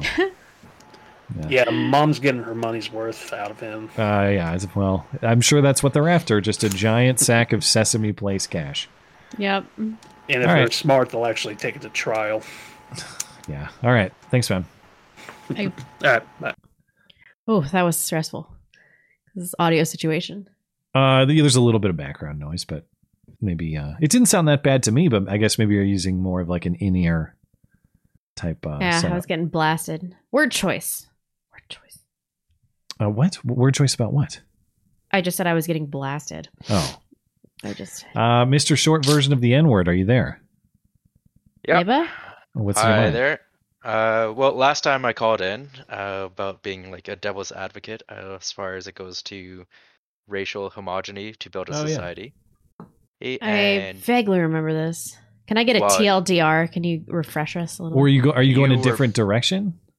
Yeah, let- Let's this time I'll let's just go with a different direction because if it's not related, I don't want to spend a bunch of time. Oh, okay. I don't care then. Yeah, proceed. Well, it's kind of related. Oh, okay. You were distracted. You were on uh, Mikhaila Peterson's wedding at the time there.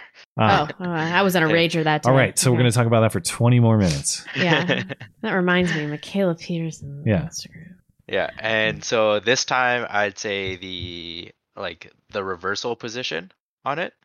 Okay. which I think is that um so this like a bit of personal information, not a lot right there. Um I am a mixed individual. Maybe that's why it's like short N word there, but What are we it, talking uh, here? It's not important. Okay. Anyway, so like as somebody who is mixed, I you know you don't really ever fit in with any like racial group, oop, and so that's why it doesn't actually, you know, for somebody like me, it wouldn't really make sense to build a racial homogeny society. Right. And there's always those arguments as far as like, well, it's like who do you identify more with? It's like, or you could just build your own own kind of deal, uh, and that doesn't really work either. When you're literally a giant small minority, and then you get into like the different percentages and all that stuff, of or like how do you look compared to the other people? And then I was also gonna say that um, that like uh, there's no doubt as a diversity like leftist society, people who aren't part of certain demographics get like passed over because that's what I was talking about like last time and um sorry I lost the train of thought there but like you guys go ahead there. I lost my train of thought Uh, sure. I mean, I I can't remember exactly what we talked about last time, so I don't want to go over or discuss the exact same thing. Um, I guess of the points you're raising, what I find to be the most interesting is if you accept uh, ethnicity or race as an organizing uh, principle for a country or whatever. If you're going to organize by race or ethnicity, uh, what do the half breeds do? Do they get their own country? How, how does this work? Yeah. I actually am kind of interested in that. I know it's sort of like, I guess it's kind of a silly question, but ser- seriously speaking, if we were to grant the premise that you organize countries by race, wh- how how do you deal with the Well, I mean, intermediates? I don't think that all mixed races are. Uh, it's not like they would they would all go together. Like, what is a half Latin, half black person? But what do they have to do with like a half Japanese, half white person? They would have nothing in common. Yeah. Well, okay, I, yeah, I think I was what I was saying last time was that my biggest gripe is that you have a lot of affirmative action stuff of that is because we are div- like a diverse as far as ethnicity goes. Mhm. As you get into the whole situation of of um like people getting passed over because of their ethnicity for certain colleges or jobs Right, and right. things like that and that's just not I would say that's not a good way to build a society because you want the most competent individuals. Those and it's bad for uh you know people like yourselves because let's say if your kids want to become doctors is they might not get the opportunity because they'll be passed over for somebody who is more ethnically a heritage but i would say that it doesn't really make sense for racial homogeneity because I was looking at in Ireland they have something called the travelers. And the travelers Gypsies? are, in my opinion, yeah, they're basic they're gypsies. But like they've mixed so well and everything with them that they're basically just like trailer park trash, like Irish people. Uh, and you get into the whole thing that even there, the leftist ideology is like, well, maybe we need affirmative action for the travelers, s- aka the gypsies. Interesting. So it- it's affirmative action, but not on a racial, uh, not as a with, with race as a premise. Just Wait, are you talking else. about a, affirmative say- action for uh, like different socioeconomic backgrounds? No, that- no. So for them, I guess I'm view them as confused different about what you're asking. I don't. Uh, They Skag, view do them as different ethnicity. Well, um, okay, yeah. So I guess what you're saying is leftists tend to, even if race is not a distinguishing factor, strictly speaking, uh, leftist tendencies about uh, perceived inequality tend to um, surface e- even when when race is not the organizing principle as it is as it is here commonly. Oh, okay. Yeah, I- I would agree They'll with that. always find a way, even if it's not race. They'll judge somebody on Yeah, ethnicity well. and they'll create their own special classes. Yeah. Now, how do they sort it out? I'm not really sure. Yeah.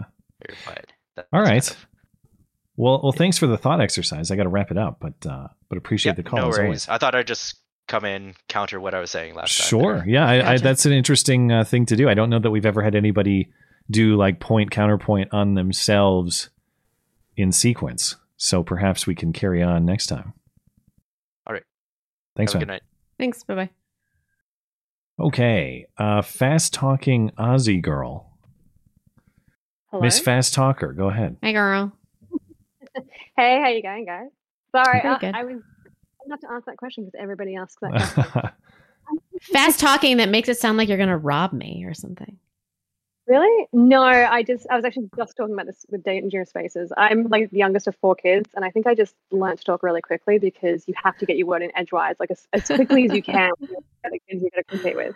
Gotcha. Um, so I, I I I listen to the call-in show a lot. Um, I often get a bit frustrated when I hear people calling in and talking about religious matters because because I'm I'm a you know I'm a lifelong Catholic and so I have a lot of and I'm fairly well educated in my faith.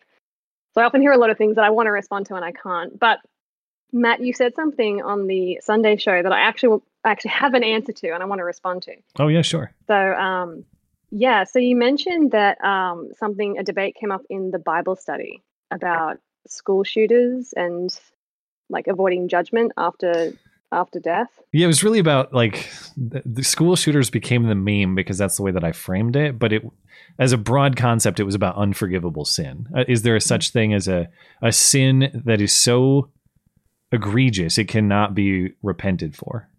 If you truly repent. Yeah. Yeah.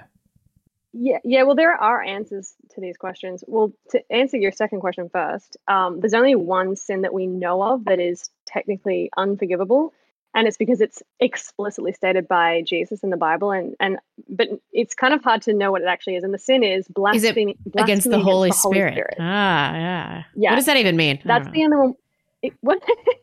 That's the question. You got to talk to a spiritual director. I, I'm not entirely sure what it means, but I just don't blaspheme in general, and I feel like that's a safe that's a safe way of avoiding that one. Is it saying But, that the um, Holy Spirit I- doesn't exist Yeah, or is- something? Yeah.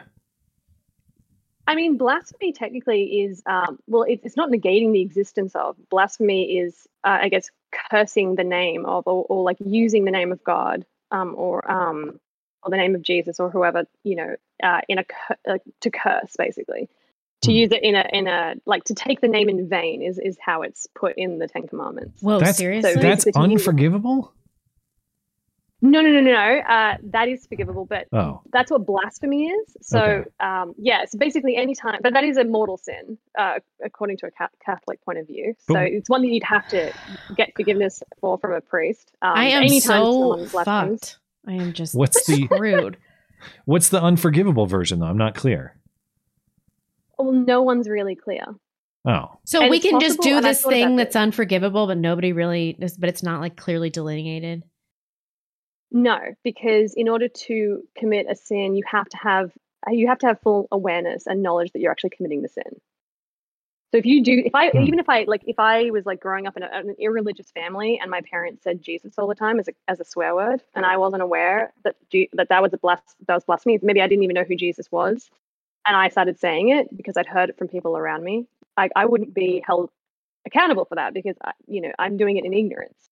So if you're So- doing something in ignorance, you can't be held accountable. That's so- common sense. I suppose it's would it be fair to say it's beyond simply uh, questioning God? It would be intentional defiance of, like in, intentional denial. I genuinely of. don't. I don't know what it is, and I Hmm. suspect the reason that may I've thought about this. I this is just purely my own interpretation. I am no biblical scholar, um, but I suspect the reason is that maybe he didn't like specify it because he didn't want people to do it. I don't know, but that's. But we uh, have to know the to to rules, you know. other This is like how Susan Yeah. runs YouTube. Not to make a ridiculous comparison, but she considers herself God, so that's fine. But the, the YouTube does the same thing where they say, "Well, we can't disclose the entirety of the rules to you because then you'd figure out a workaround." Well, but I also very I want to that there are a follow them. You know, like I want to know what's going to get me in I- I was just trouble and what's not. I hate this. Yeah. it's the only thing that's specified as an unforgivable sin. But it, I, but look, like Hmm. I said, I'm no biblical scholar. Feel free to ask Robert about it. I'm there are actually probably plenty of clear, easy interpretations that I'm just not personally aware of. But I wanted to mostly address the other point that you made, which is Sure. um, I think that I didn't tune into the Bible stuff. Actually, it's funnily enough, it happens to fall around the same time I'm at church or just getting out of church myself here on Sunday morning, Well, there you go. um, Sydney time. So it's basically impossible to attend. But Uh, um, That's a great said that- opportunity for me to mention, though. Not that you, not that I would expect you to listen or anything, but if a lot of people have conflicts, if you would like to listen back, it is available uh, in a podcast feed you can find on the website. Okay, cool. I mean, you can't interact, but that, no, that's still good to know. Yeah. Well, you can though. Um, uh, you can talk to our Bible study leader, and you can email him and all that. Okay, cool. Thank you. Yeah. Uh, but just to yeah, so just to quickly mention this other thing, that point I wanted to make, which is the main point I wanted to make actually. Yeah. Yeah. So the thing that the concept was, say someone is a school shooter or does some commits some heinous crime, um, but then they have a conversion and then they die and they go to heaven and like Right. and, and I think what you said was how how is that just? Yeah. Because they've never really like paid, so to speak, for for what they've done. and um, I can't speak to a Protestant point of view, but certainly from a Catholic point of view, I think that intuition that you have is absolutely correct. That that's not just that um, just because you've you know just because you've you've had a conversion of heart, and even if you've had your your sins forgiven, there is still a reparation that should be made for things that you've done because that just justice kind of cries out for that, which is where the Catholic doctrine of purgatory comes in. The idea behind purgatory um, is and uh, is that uh, if you've died in a like you know in a state of what we call a state of grace, so you're kind of you're in tune with God, like you know you've tried to live a good life, you followed the commandments, but you know you have still committed sins. Then purgatory is kind of like well, it, like it's kind of in the name. you know you're being purged of of like the what would call the remission of like the basically the the after effects of sin. So for Yeah. example, you know if I steal something from somebody and I say it in confession, um, and they say okay, you know, pray these prayers, you know, for the like to you know to um for the sin that you've committed, but you still need to make reparation. Like you still need to give that person that thing back, or if you can't give it back, you need to, you know, make reparation in some way, like justice demands that. But Mhm. say I die before I get to make that reparation, and that reparation will take place in purgatory. That's ki- that's a very crude way of of of, of exemplifying it, but you kind of get my meaning. Wow, I'm uh, going to hell. I just realized, like just now, Yeah. I need to Blonde, you get to confession. my email. Oh my god, that's right. Ah, I just blasphemed. Wow. no, no, no. This is Just going badly. before. This is going badly, and it's hundred degrees in this room. This is not. Well, have you thought helping. about why it is? Maybe you had something to do with that. I know. Yeah. I know. It's true. Uh, you know, staying in a state of grace is like the most important thing that Catholics need to do, and I fail to do it uh, all the time. I haven't been to confession in like a year. Dying in the state of grace is the most important thing of all. It's it's yeah. So a lot there's a Catholic philosophy that says it's not necessarily how you live. I mean, it is, but it's more important how you die, and you do want to die in the state of grace, even though you don't really want to go to purgatory because it does not sound like a lot of fun there. But at the very least, you know you're on your way to heaven. So that's the that's the advantage of of purgatory. But At this point, um, I don't even know if I would if I would cut fine. it for purg- purgatory. I don't, I don't know. If you haven't been to confession for a year, I'd say it's not a great sign. But but you know you can always go. That's true. All right. Well, thanks for the thoughts. I did have um that was a topic that I think um a lot of people had some thoughts on. I received a few emails about it as well. So I appreciate um some clarity on it because as I was saying on Sunday, of all the concepts I find the most difficult to comprehend, that one from just a, a justice perspective, the idea that you could commit serious crimes or seriously abuse other people and atone for that later through faith I think that's great. I, I'm not saying that's a bad thing, but to escape, I suppose, punishment because of that, I, I just find to be hard to understand from a justice perspective. So, Yeah, no, that's. It's sort of very quickly jumping. I'm noticing in the chat people are saying this is not biblical. There actually is biblical precedent to this. Um, so it's not accepted in the Protestant Bible, but there is. Um, uh, but in the Catholic Bible, there are two books called Maccabees, and in the second book of Maccabees, it specifically states that there is um that that you know it recommends praying for the dead that they may be like released from their sins. And even if you don't accept that as canon, like as as like inspired, at the very least, this was a a concept that was understood and accepted by um, the Jews at that time, like the Israelites at that time in history, which was like more or less like a few hundred or years before Christ was born. But anyway, so there is biblical precedent for it. I All just want to put that out there. For All you right. Protestant haters in the chat. Well, thank you, well, Fast blonde blonde will deal with those meddling Protestants. Don't you worry about that. All right. Uh, thank All you right, for the uh, insight and thanks for the call. No worries. Thanks. Have a good one. Okay, we do need to uh, talk with our friendly call screener, Dangerous Spaces, because it's the last call of the month. Uh, Mr. Dangerous Spaces, are you there? Hello. What's Sorry, on your I was mind? Just in the middle of talking to Jimny, so Well, it's it's just an all out uh, Ozfest of a different sort. It seems it's just nothing but Australians in the other in the other room now. You guys are all just- friends in that country, right? Yeah. Oh yeah, everyone knows each other. I mean, we're about the same size as America, but sure, everyone knows each other. That's totally you're how only it the works. same size geographically. Like as a country, you're like the same population as California or something like that. Yeah. Right? No, no, less than less than Texas, I believe. Oh yeah, so way smaller. So Yeah. you do so know you do all know each Yeah. other. Not really. Anyway, just quickly, uh, Egram posted, Egran Airheim uh, posted some messages in the call in waiting room he wanted you guys to look at at some point.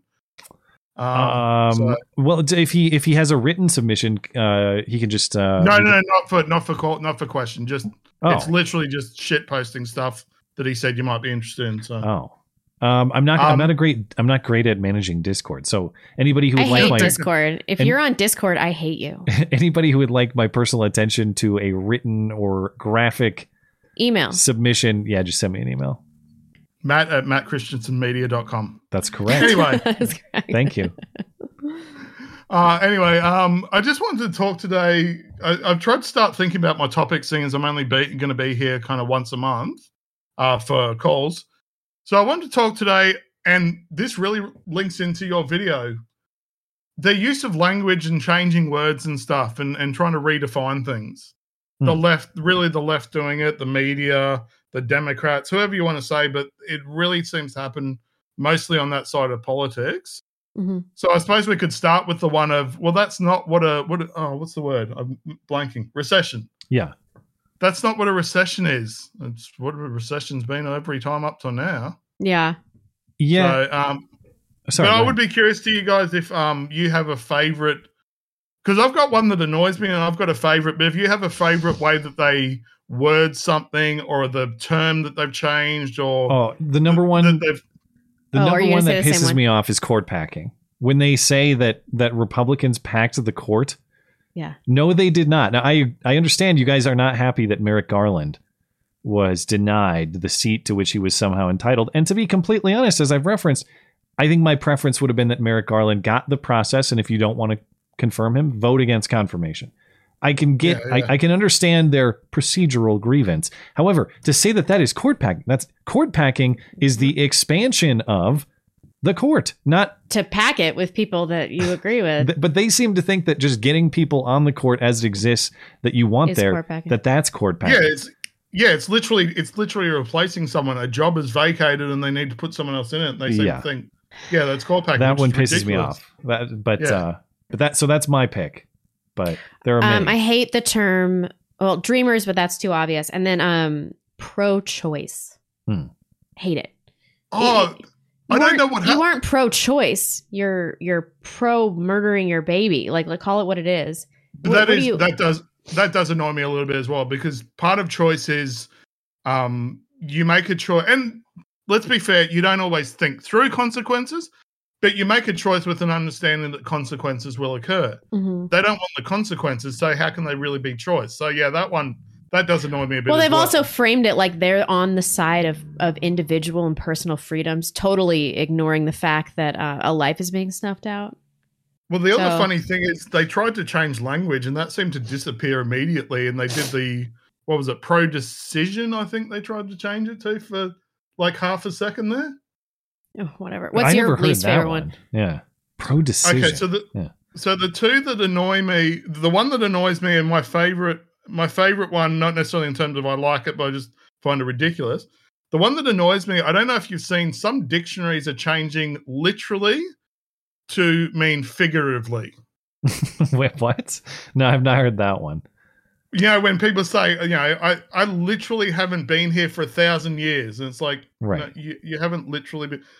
And because people are using it that way, I've I've seen some dictionaries where they will change literally to Yeah. figurative to say one of the meanings is figuratively. N- No, it's no, not. no, it's not. That it's is never. literally not what it means. right, that's the uh, that would be an antonym. Merriam-Webster does that. They put in words that have become uh, that have become overused incorrectly. They did it with female recently. They did it with See, look- irregardless. Irregardless. No, that's not a. I'm not a huge grammar word Nazi. Irregardless, if you say that, fuck all the way off. It's in Merriam-Webster. No, you can't. No, no. I'm gonna It look is. this up. They can't. Yeah. They, they they made that a word. Yeah, they made it a word. It's not a word. I'm with you. Wow, I didn't realize that was going to be the thing that triggered you. But anyway. They did. Yeah. They did. Hear it. Also, preventative Irregardless. has become so overused that it's become uh, a dictionary entry. It is preventive. Preventive. Interesting. But- but Preventative one that I- sounds better to me. It's incorrect. But the one that's my my- my favorite, which is probably the wrong way to put it, but the one that's my favorite is Preventive. is- did you guys talk about this? I don't know if you did talk about this or whether it was this week this happened. The Walensky thing, she was on some show, I can't remember. The men who have sex oh, with Oh, yeah. men community. Yeah, I love Yeah. that one. Say fucking gay. Fucking Why I like it. It's put more. It's more explicit. Yeah, it's But like you were. not though. It's not though because it buys into that nonsense of the of the um articles that were saying things like just because you butt fuck another guy doesn't make you gay. and it's like, well, I mean, technically, yes, it could make you bisexual, but that's still a pretty gay act. the Okay, men I- who I can fuck see that. butts or get fucked in the butt community. or suck dicks. Okay. Or get their dick sucked. Well, that doesn't make you gay, like that football player who had a tranny accidentally suck his ween, and then he uh, went and killed right. the tranny and somehow was exonerated. Don't forget Well- him. He does he count as gay? Did he know? But yeah, Yeah, he No, says he didn't no. know. That's why he killed But the that tranny. one- Not gay. but I'm just, yeah. I'm just. no, didn't didn't we talk about it and he did? He must have known, right? Well, I I theorize that he must have, but his story is he didn't know that it was a it was a man. I don't But know. yeah, but that one just blows my mind. It's right up there with the oh, I don't how was it word Something like the people with potential for pregnant or however it was, something like Oh, that. capacity Preg- for or Their uh, capacity yeah. for pregnancy. That was that one. Instead one. of women? It was the law professor, the Berkeley law professor with the crazy googly eyes, who was talking Yeah, to yeah, Josh a- Hawley. Yeah. But I just, I'm just listening, going, yeah, oh my goodness, guys, what is wrong with you? Because there are so many that we could have gone through. I'm just, I made a list just in case, you know, I got a chance. But I'm just like, you know, changing laws so that only people who can legally vote isn't voter suppression unless you think people who legally can't, you know, insurrection is obviously the really annoying one Oh, at the moment. Yeah. Domestic terrorist because you don't want your parents being taught about trannies, you know, illegal alien. It pisses me off. Oh yeah, Liz It's a- yeah. Yeah, even illegal aliens fine, but illegal immigrant. The illegal part is important, guys. Yeah. But it's a defining, thing, you know. Wait, illegal alien. I guess that is fine. But you know, the recession, the you know, um, so many words, and it's just starting to annoy me. It's like, guys, just stop. If you have to redefine something to make it mean what you want it to mean, then the word's appropriate to the situation. You know? Yeah. Well, yeah, and that's that's the problem is all of these are done for political ends. It's uh, of course language evolves over time. New words are developed to describe new things, or new words are developed because old words are insufficient. Whatever. It's not as though all language is set in stone and it never changes. The point is they don't actually change it to describe objective meaning. They change Yeah. it to achieve a Well- political end. Yeah, and it's also the issue of they're not letting it evolve naturally. They're trying to force the Yeah. evolution. Well, that's what was so weird about her just dropping that men who have sex with men thing. I I mean, I- I'll I'll grant you, I'll take your point that it she didn't invent it, uh, but it it's just dropped in there and then unexplained, and that's how these things happen. They just kind of they But, just. but she also ins- but she, she also ended up saying gay community right after that. I know. anyway. So like, well, what was the point? But she said it really. She was like really hesitant to say it. The gay. Yeah, the yeah. gay community. Is that still okay? Am I canceled? All right. Uh, did you have any uh, final thoughts? Uh, yeah, so, um, you know, any screw ups today, those were obviously Jimny's fault. Oh, yeah. And- uh, thank and you for he- helping out with him. And Yeah. he seemed very proud that he uh, he might have radicalized some people. I think there was a, a couple of Hiles and I don't know, Alu Akbar or something like that. I don't know Oh, what, great. So Uh, he might have radicalized some of your uh, some of your server, which is which is awesome. Which is to, But yeah, to so clue people in, I- I've got a- um, Dangerous Spaces was helping another jolly Australian learn the ropes of call screening in preparation for the event that uh, maybe Dangerous Spaces has to miss a stream or something like that. Don't worry, he's not going anywhere, at least as far as I know, though we don't have you captive.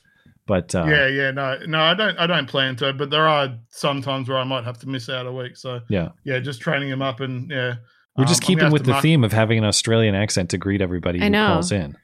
You have that's to, in I- case our show I- is too depressing. We need. You know, Well, that's what I This is really when you gonna- asked me about it. It's like, oh, it's another Australian. Can you? This is really Right. going to feed conspiracy theories about Aussie control of the world. Why Hmm. Aussies are such a small percentage of the global population, yet they control who calls into this show. How could that be? Yeah, True. yeah. Fair enough. I don't know what's gone wrong there. All right. Anyway, we, we're getting a bit long, so I should let you Yeah. guys go. So you guys right. have a good one. You Thank too. you. See ya.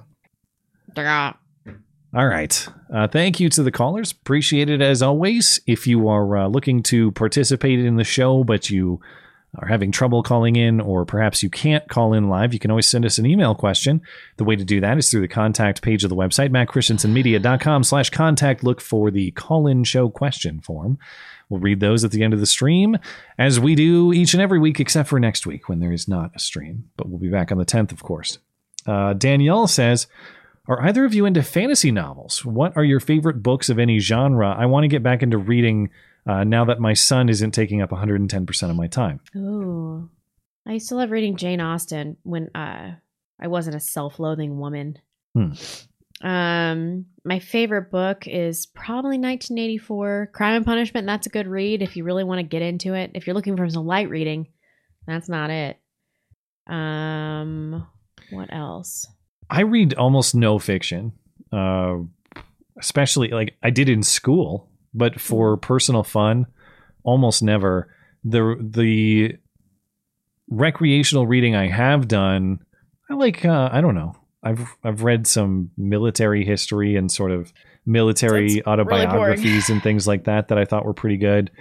Um, but I the thing is, I, I for my job, I read all the time, all sorts of things, news art. It's like I'm not reading books per se, but I'm reading news stories all the time.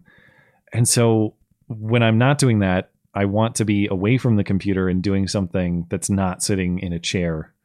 So that's uh reading is great. I should read more. It's just that I can't sit in a chair that many hours a day. I got to I got to do something else.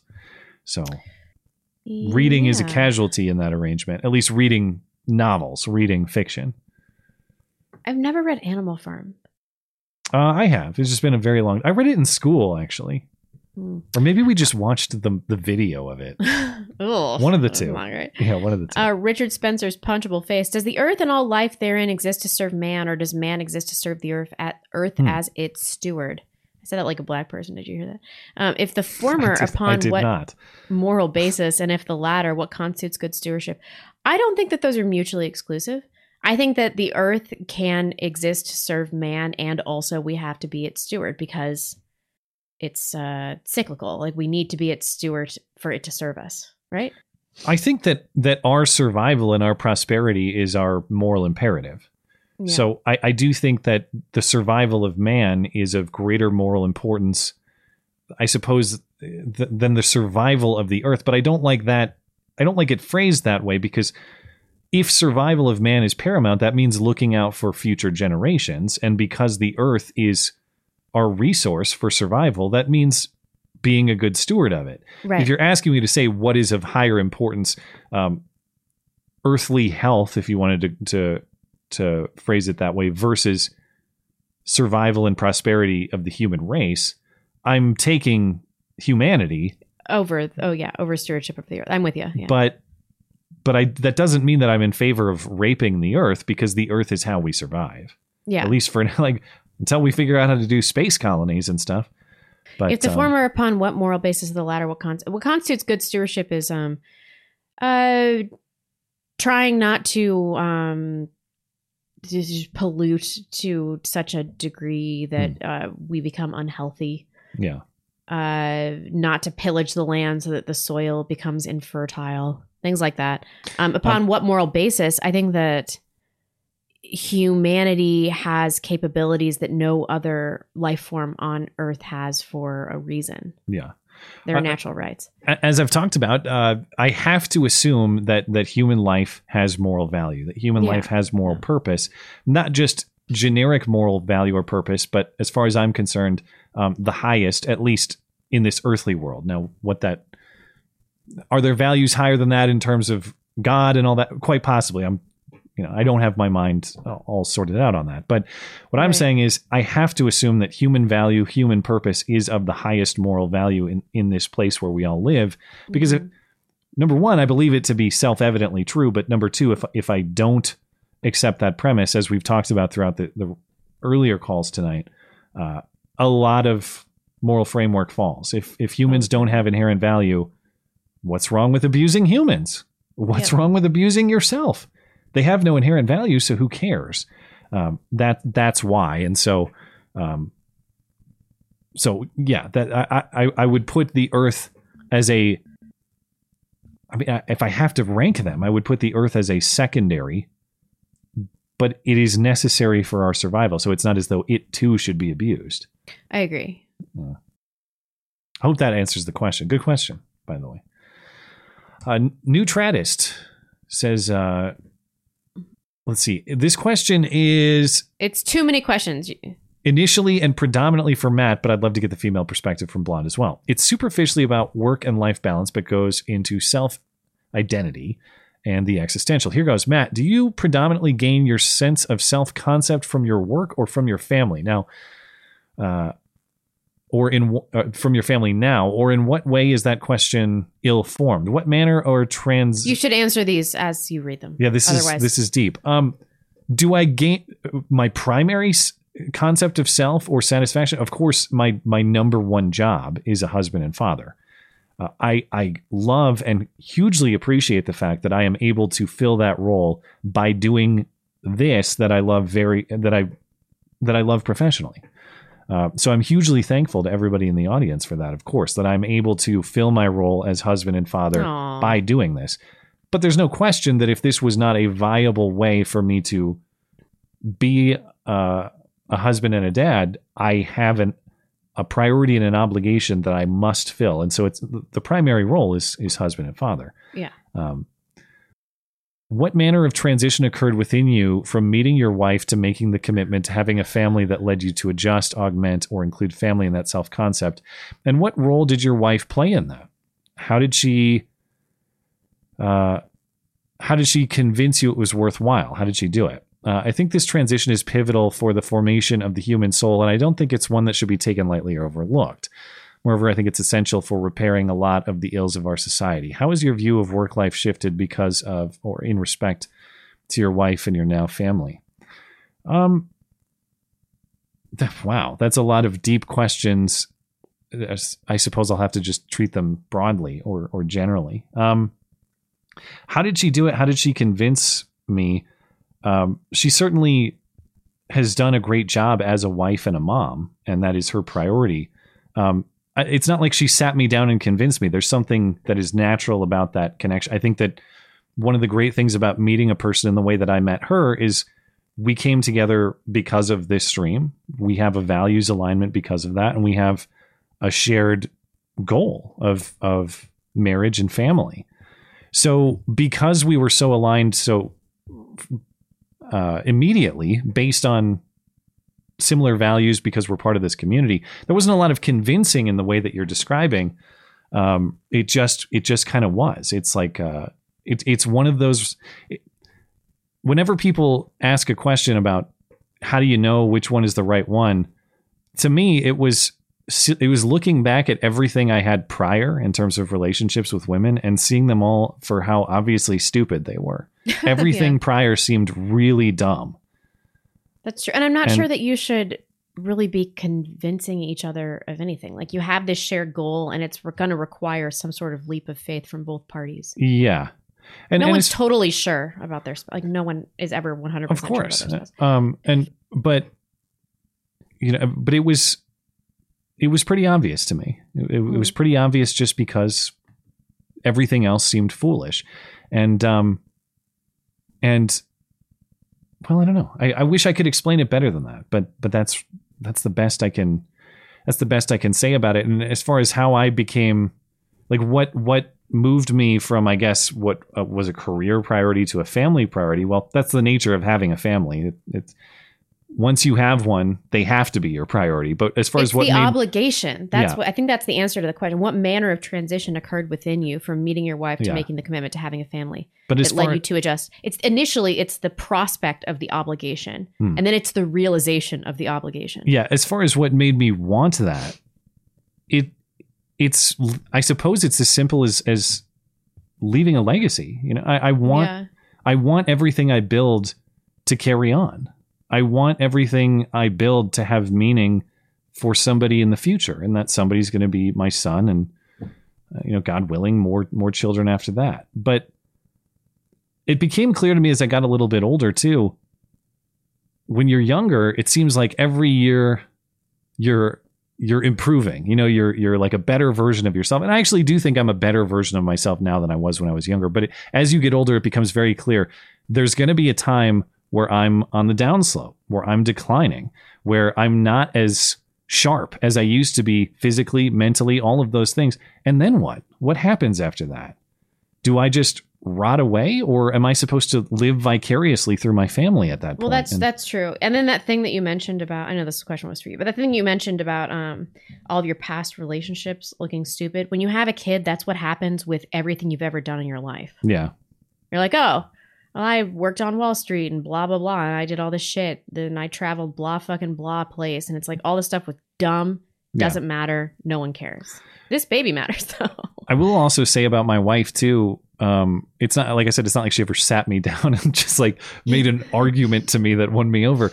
But there's something about the way that she entered my life, not just through this stream, but at a time when, if people who have listened for a long time recall, it's just like tr- trying, searching for somebody and just struggling and borderline wanting to give up Yeah. and knowing that all it takes is one lo and behold that one shows up and to the point that you're making if you sit if you sit and overanalyze and think like well it has to be perfect in every single way You'll never do it. you have to you have to be willing to see it when it when it arrives for you and you have to go for it and i don't say that, yeah. that- i don't even like phrasing it that way because it implies that like i don't know uh, i'll just leave i don't want to now i'm all now i'm all tongue tied I, I just i'm just worried that that implies that i'm saying like my wife is imperfect or something like that um, well, we're all everybody's imperfect everybody's imperfect. Yeah. I'm not. Yeah, I mean, what I'm saying is, um, it was uh, it was like a a perfect alignment of of circumstances and values, and and I would say the other reason I knew that she was the right one is the humor lines up. Like when you get each other's humor, it's very important. Yeah. And, uh, that is really important. Yeah. Um. Anyway, you you kind of you you stumped me a little bit on that one because it's hard to describe such giant concepts in simple terms. But Oh, also, no one ever talks about this, but this male wall thing is so true. what's Everyone's that? Like, Ooh, women hit the wall when they're whatever age, but like, you do not want to be an old dad. Hmm. My husband is 41, and like, if we're done having kids when he's 47, that's fucking old. that's fucking old. Yeah, I definitely want to be able to have enough physical ability to enjoy physical activity with my kids.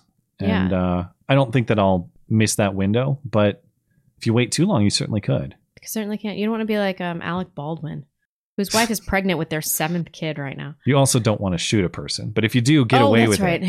Definitely get away with it, just like Alec has. Is that Um, just disappeared Is that now? closed? Case closed? I've never, remember. as far as I know, investigation's still ongoing, but we're under three months from that story, that incident being a year old. It's really just disappeared. Agnostic, gnostic. Either of you shape rotators like you can imagine a semi-transparent purple horse floating in front of you and rotate it clockwise while it's viewed from above. Can you manipulate uh, that like sculpting or changing an opacity slider? It's kind of like daydreaming, but can work as as a heads-up display. Great for planning and abstraction. Um, yes, I am. As a Hmm. matter of fact, I can do that. However, I have incredibly poor spatial reasoning. It's so bad. Like it's I'm a terrible driver. Um and if you like and I'm bad at puzzles and things like that too. So I can rotate a shape, can't break it apart and put it back together in my mind. Hmm. I've never heard of this. Is this uh what is this like some kind of computer program or something you see visually? What I don't I understand don't know. I think it's a works. it's like an artist trick. Let's just imagine like a horse and can you flip it over in your mind? Turn Yeah. it which way? Sure. Rotate it. Yeah. Some Oh, I thought this was that. something that was actually like a digital presentation or something. I don't think so.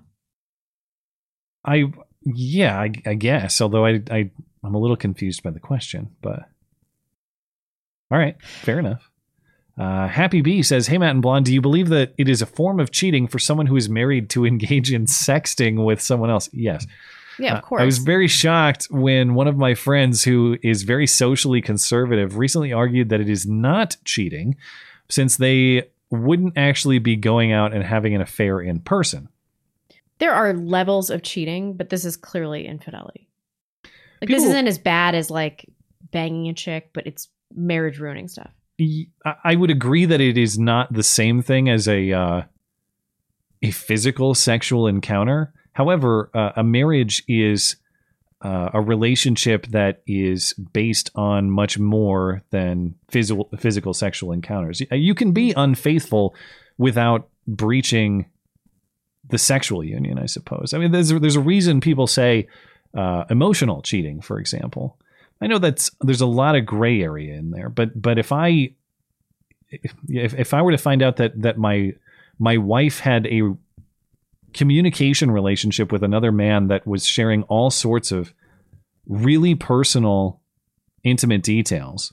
Yeah. Um, call it whatever you want. We can. It's a dangerous space. It's called. Maybe we call it something else than cheating. The point is, you have breached the trust. You have breached um, some of the most intimate details of that relationship, and if it's not the same thing as cheating by having sex with somebody else, it's it's something that is of a similar betrayal as far as I'm concerned. It's it's a ma- is if it's not cheating, it's an indicator of a major problem in the relationship. Yeah. Yeah, totally. Um did I read that one? Uh no, I did. Not an old man. Hello, fellow married people. I've got a weird one for you. I've had several conversations with my wife about non monogamy. Oh, you guys, that I don't know what to do with. She seems to have a low sex drive, but she wants me to be happy, so she's been wanting me to basically cheat on her to satisfy my urges, but I thought that's why God invented masturbation. I'm supposed to embrace this or couples therapy, or is this big enough red flag to walk away? We have a mortgage together and three dogs, but no kids yet. That's terrible. I think she's shit testing you. There's no way she'd actually be fine with that. That is a big red flag to me. If if she's saying to you, "Why don't you go bang other chicks?" Yeah. I'm okay with it. Uh, that tells me that she's that there's not a lot of emotional investment in the relationship. Is what I'm worried about. Um. Oh man, I. I, I don't know what I would even advise in this situation other than talking about I, w- I guess you'd have to have a serious conversation about why that would not bother her. In no way would I advise that you take her up on this offer uh, for reasons that we just discussed. But I'd be curious why she doesn't see a problem with that arrangement. And this is you know this is something that has to be navigated. Obviously, compatibility or alignment on sexual issues. That that's something that has to be ironed out. But I've never heard of the solution of well, why don't you just go bang other people so that you get that satisfaction? But that's really not the point. The point is satisfaction. I don't want to tell people to get divorced, but like that's that's bad. that's uh what's bad is I need to know why she thinks she's okay with that. I, I need an answer to that. Uh Yeah. if if I was in that situation, obviously. So that that's what I would aim for. Um, I, I wouldn't I wouldn't advise you to walk away on this basis. That's the end of the question. Is there a big enough red flag to walk away? It certainly must be investigated, though. Uh, an answer on why that is a, a an acceptable proposition. Uh, you need to get that, and if you Mhm. can't, then then maybe I think you get to your walk away question. But Right. I hate to. I hate. I, in almost no circumstance do I want to advise divorce, but this is. That's such a weird thing. It's not cheating. It's hey, why don't you go cheat effectively? Go Even though I cheat. Consent to the cheating. cheating, and Hmm. she's just like looking to even up the playing field. Hmm. Senor Spielbergo. Oh, it's your turn. Um, Matt, can you reveal how many entries have been submitted for the movie list segment? 100, 500, thousands. Also, how steadily are the entries coming in week by week? And do you suspect anyone is gaming the system by making multiple entries? Just curious to know how infinitesimally small our chances are. Thanks. Oh, as far as uh, how many people have signed up for the chance to pick, I don't have the number in front of me right now. It's something like probably a thousand people on the list. So, speaking candidly, is it likely that you're going to get selected? We're only picking 12 per year. It's not likely. Um, however, do I suspect that people have made multiple entries? I know people have. And the reason I know people have is because I scan the spreadsheet for multiple entries. So if you thought, oh, I'll just submit 20 times, uh, no, every single person that I've picked, I scan for um, multiple entries. So just be advised that if you try to game in that way, you will not be picked. Don't don't try it. It's not going to help your chances.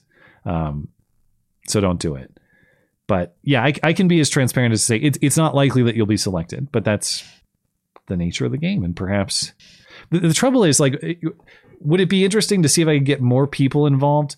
Potentially, but here's the other the other issue with that. Like even getting people to respond to do the the once a month nominations sometimes that's a little tricky. Like I have to give people proper time to respond, which I've I give them 72 hours. Um, sometimes they don't respond. I have to move on to the next one. Maybe that person makes takes another 72 hours. So all of a sudden, I have multi-day or a week-long effort of just tracking down the person to get that list. It's not super easy to get that done once per month. To get that done every single week, um, while allowing people enough time to respond, is almost impossible. At least in my estimation. So that's why it has to be at kind of a slower pace and. Um, maybe there are adjustments to be made in the future, but for now, Senor, it is not likely. Although maybe you'll be lucky. Maybe you'll be the next selection. Force Ghost Sean Connery. Is this mine or did uh I think I read that one, didn't I? Oh, um, if for some contrived hypothetical reason Blonde went on a date with Biden and Matt went on one with Kamala, who do you think would have the worst time? Who has the best chance of getting lucky? Me, If obviously. Getting, obviously, it's him. Yeah. Yeah. If getting either of those two laid was the only way to dismantle the military-industrial complex, would you take one for the team? Would I? would I do that? Is this is it okay to cheat if it takes out the military industrial complex? I'm out on this one. I'm sorry, guys. Uh would would I You know what? No, I'm not this is such an absurd hypothetical. Uh I don't know. I'll go talk to Is it okay if I bang Kamala to take out the military industrial complex? Is that? I bet your wife. I don't know. She she might tell you it's okay because you wouldn't be enjoying it. It's not like would you bang that fill in smoking hot chick name? Uh, yeah, I, well, I guess the premise is not that I. The premise is that I have to do this for for God and country, not that I am enjoying it. Uh, Ugh, you just smell my hair. I'm gonna. I'm like 30 years too older for too old for him. To. yeah, I. Uh, I guess I'd, I'd have to talk it over with my wife. Would this be one of those acceptable cheating situations? Lots of weird questions tonight. Yeah. Weird. Most of the world's constitution. Oh, this is uh, Ashwin Sherian Ray Reggie. I'm sure I mispronounced that. Most of the world's constitutions set uh, see freedom of assembly as a fundamental human right. A peaceful white supremacist commune is as valid as a peaceful multicultural commune. Yet nowadays, the former is actively being targeted and uh, and through police or policy, or sorry, through force po- or policy being destroyed while the latter is encouraged through the same means. Do you believe, depending on who and what narrative is in charge in a given time period, that this is right? Uh, that this right is merely words and not an actual right, as it seems to be dependent upon the will of those who are in charge and the cultural values of that time. Um, I need to reread this. the right doesn't depend on our recognition of it. The right exists.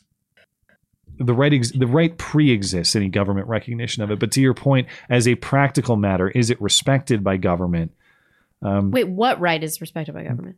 assembly Oh, or gotcha. you know, the, the speech and assembly rights of say everybody whether you want to go wear a hood and burn a cross Oh, okay. Or whether you want to do some you know globo homo commie stuff uh, the reason i the reason I make that first point is that this is this is a a natural right that pre-exists government granting it or something like that it's not government's decision that gives us that right. It's something that we have inherently.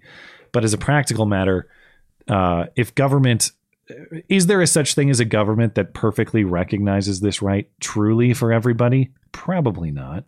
You can't tell me that uh, ideological considerations are never a factor in terms of whether we fully respect people's right to demonstrate or not. Yeah, that's true. um, the only way you can get close to that perfect version of it is if that is truly the value that's in the hearts and minds of everybody in that society, which isn't necessarily always the case. And I'm fully aware of the pushback that maybe it shouldn't be the case. Um, I'm I consider myself to be as close to a free speech absolutist as possible, and I'll defend that.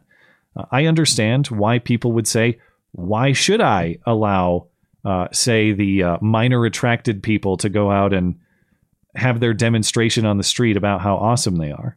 Yeah, I get it.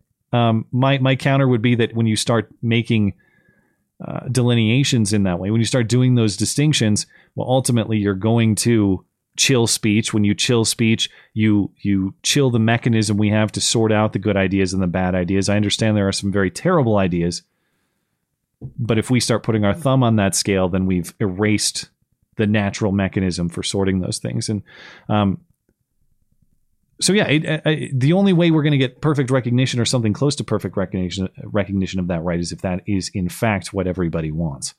Uh, and in a lot of the cases, they don't. Yeah, I think it's clearly dependent on the will of those who are in charge. Sure. Yeah.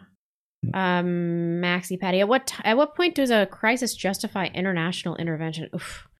Man, the answer that I will give to this is like way different than the answer I would have given two years ago, five hmm. years ago, ten years ago. I mean, I want to intervene in base basically nothing. Like basically nothing. I'm talking like mass genocide of disabled children or something, you know, real specific. Uh, I, I don't know. It's it, far less uh, of a standard than we have been upholding within the last century. If I was designing my own foreign policy, I would be inclined to say there's going to be gray, uh, obviously, but I would be inclined to say something like only when it is an imminent threat to the homeland security of our country. Yeah. Uh, I know and I fully recognize that that means that we're going to sit by and allow all sorts of immoralities and atrocities to happen in other countries. Um, are those just? Of course not. But by the same token, it's like if I, if I conceptualize foreign policy in the same way I conceptualize my house or my neighborhood, there are a lot of atrocities going on in Chicago, more than are going on in my immediate neighborhood here. But is it, if I've decided that I'm going to live here, I'm going to be here, this is where I live, is my time better spent improving the area around me as much as I possibly can and making sure that if someone mm-hmm. comes here and tries to mess with it that it's able to be defended or yeah. is my time better spent meddling in Chicago from afar? even right. if it's just, even if there are a lot of murders in Chicago that ought to be stopped and I think there are obviously. But I just if if you if it's not your place, I think you got to stay out of it. Um, the counter then is well, what happens when Chicago festers and it crosses Iowa and the Dakotas and it's right on the border of Montana, and suddenly Chicago is knocking on your door threatening you? That's certainly possible. I just I'm more of the mindset that uh, we will build the best thing that we have here, and we will build up our defenses so that if anybody tries to bring any of that nonsense here, they're going to be uh, crushed. I, am not advocating military weakness or anything like that. What I am advocating is military restraint and an understanding of what is our business and what is not. Mm-hmm. So, I don't know. I, I I I fully get that that allowing evil to fester in the world means that evil will succeed in the world, and there are downsides to that. But our almost our entire lives, we have been doing meddling interventionism across the world I, I to just, no avail. I just don't see the benefit. I don't feel it's always a counterfactual. I don't, but I just don't. I don't think like, oh man, we're so much safer because of all of that foreign meddling that we did. They'll say, well, we stopped terrorist attacks X, Y, and Z. That's you know that that's difficult to argue. Would it have happened if we left people alone, or would it not have? I don't know, but yeah, I've I've seen enough of the meddling to know I'd like to try not doing that for a little while. Agreed. Daryl Lamont Porkins. This one's you. Oink. As a fellow appreciator of Matt's preference for turkey bacon over pork bacon, what other foods do you prefer that society will shame you for? great question. Uh, he's on my tail, red leader. Well, you took my obvious one. I'm sure uh, you know people have plenty of opposition to that. Mm. Uh, I'm trying to think if there's any other. Well, uh, my other one is uh, Deli Deluxe, Kraft Deli Deluxe, which I got an email of support for Turns out that is technically actually cheese. Unlike Kraft Singles, which are pasteurized processed cheese food, Deli Deluxe is apparently real cheese. Whatever. Oh, I love a Hawaiian pizza. oh, I'm with you on that. Okay. Yeah. Um, does it? I, I'll take pineapple even without the Canadian bacon. Oh no, I like. Sometimes I get a, a pan pizza from Domino's. I get pepperoni, jalapenos, pineapple.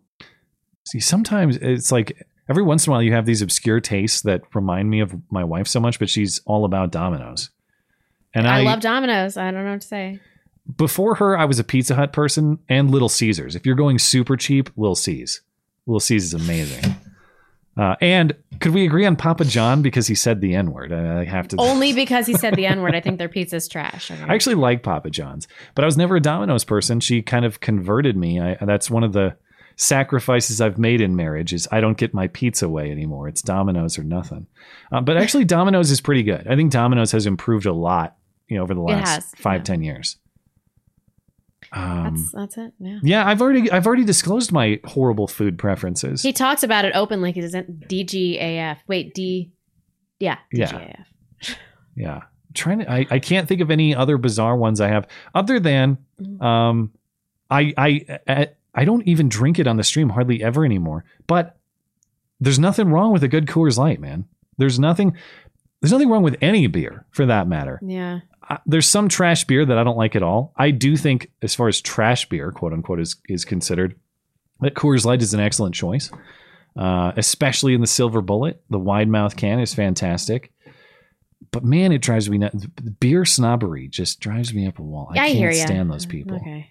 Oh, have you have you tried the latest double hazy IPA from the local brewery? Uh, You got to try it, man. You'll never have a Coors again. No, I, I'm aware. I hate those beers. They suck. Nobody actually likes them. They just uh, they want the man bun cred. And that's why they drink them. Anyway, Ugh. okay. Uh, oh, we got to catch up with chat, and then we'll get out of here. So hot in here. Yeah, I love I'm you surprised guys, you but I cannot away. wait to go. To, I'm. I smell terrible. Hmm. Um. Let's see. You don't love those guys. Don't lie to them. You hate them all. No, no. I hate the people in Discord. Oh, okay. Not. Well, what about the chat? I thought you also hated the chat. I like most of the people in the chat. I really like these in-person get-together things that I've been doing with the fans. I shouldn't say fans. That's lame. Listeners? The audience. Yeah. The listeners. Um, I got a couple ready to go on Tippy Stream. Uh, oh, I'm ready whenever you are. I'll, let's, just, I'll just uh, take care of these. Knuckle Hunky Buck. So you can murder babies for your whole life and just be like, look, sorry, and you're good. But if you say, fuck the Holy Spirit, the guy's a dick, you're completely fucked. Uh, yep, Christianity seems pretty legit. Well, um, that is the question that I'm trying to wrap my mind around here. I, I I would like to think it's not. I know that you're kind of joking. Um, I'd like to think it's not quite that simple, but that's kind of why the discussion during the Bible study got into that. Because if it's if it's something close to that simple, I don't understand how justice is achieved. Um, that said, I don't. You know, uh, if if we're if we're going to mock concepts of justice, that is one that I'm having difficulty understanding. However, I I also am aware that on the other side of the morality coin, where we toss all of these concepts out the window, it seems like there's no concept of justice whatsoever because there's no concept of right or wrong whatsoever. And so um, that's why I'm so interested in learning about these. Whereas past me would have been like, that's stupid. This is a bunch of old time nonsense. I, I ain't got time for that, you know? Uh, N word, F word says, if I said with a straight face, uh, I now see opportunity to label communities like women who scissor other women, people who eat enough to feed an African village, men who hoard, men who hoard all the all the gold. and the community of 13% doing more than half of the work. Do you remember? Um, yeah, there's a can, there's a lot of uh, names that can be uh, fit into that format, Mister N word F word. Do you remember? Uh, well, when people were doing more cameos, as in you pay a certain celebrity to give a shout out. That's how we got the Rose McGowan one and the Rachel Dolezal one. Yeah. There are two that I felt really bad about. One we never played on air because someone got a shout out from Desmond. All right, that's on a whole level of wrongness. It's the reason were we, like, never even played that I'm on one one." on air. But the one from Rachel Dolezal, whoever got the one from Rachel Dolezal got her to say about Matt and Blonde's company something like, "I just want to give a shout out to the uh, the thirteen percent of high performers doing half of the work around there. You guys are really crushing it. Uh, everyone Yeah. says you're working really hard to get it done, and uh, they all know how how much work you put into it. Do you remember when she said that? Uh, yeah, and I like Rachel Dolezal, so like I couldn't. I felt I couldn't do it. I felt, bad, about that one. Yeah. Rachel Dolezal's artwork ain't bad. She's a very talented artist. Yeah. And she was ruined by her white parents' weird racial attention to her her uh, their adopted black sons, so it fucked her up. Hmm. So like I feel bad for her. Jimmy Her says uh, infidelity is simply anything you wouldn't do if she was in the room with you. That's a good way of defining it. You cheat on Okay, someone come on. emotionally long before you do anything physically. I well, I guess did you have pushback That's not that? necessarily true. People It's just kind of a- bang people all the time that they have no emotional attachment to. there are I suppose there are some things I wouldn't do if she was in the room with me. I know some couples like take a shit among each other. No, okay, that's not no no no. And I No. also I'm not going to go so far as to say that watching porn or masturbating is marital infidelity. Um, I've heard people make that argument, and I can see it. I, I don't think that it's the same thing, but I can see it. It's uh, Yeah.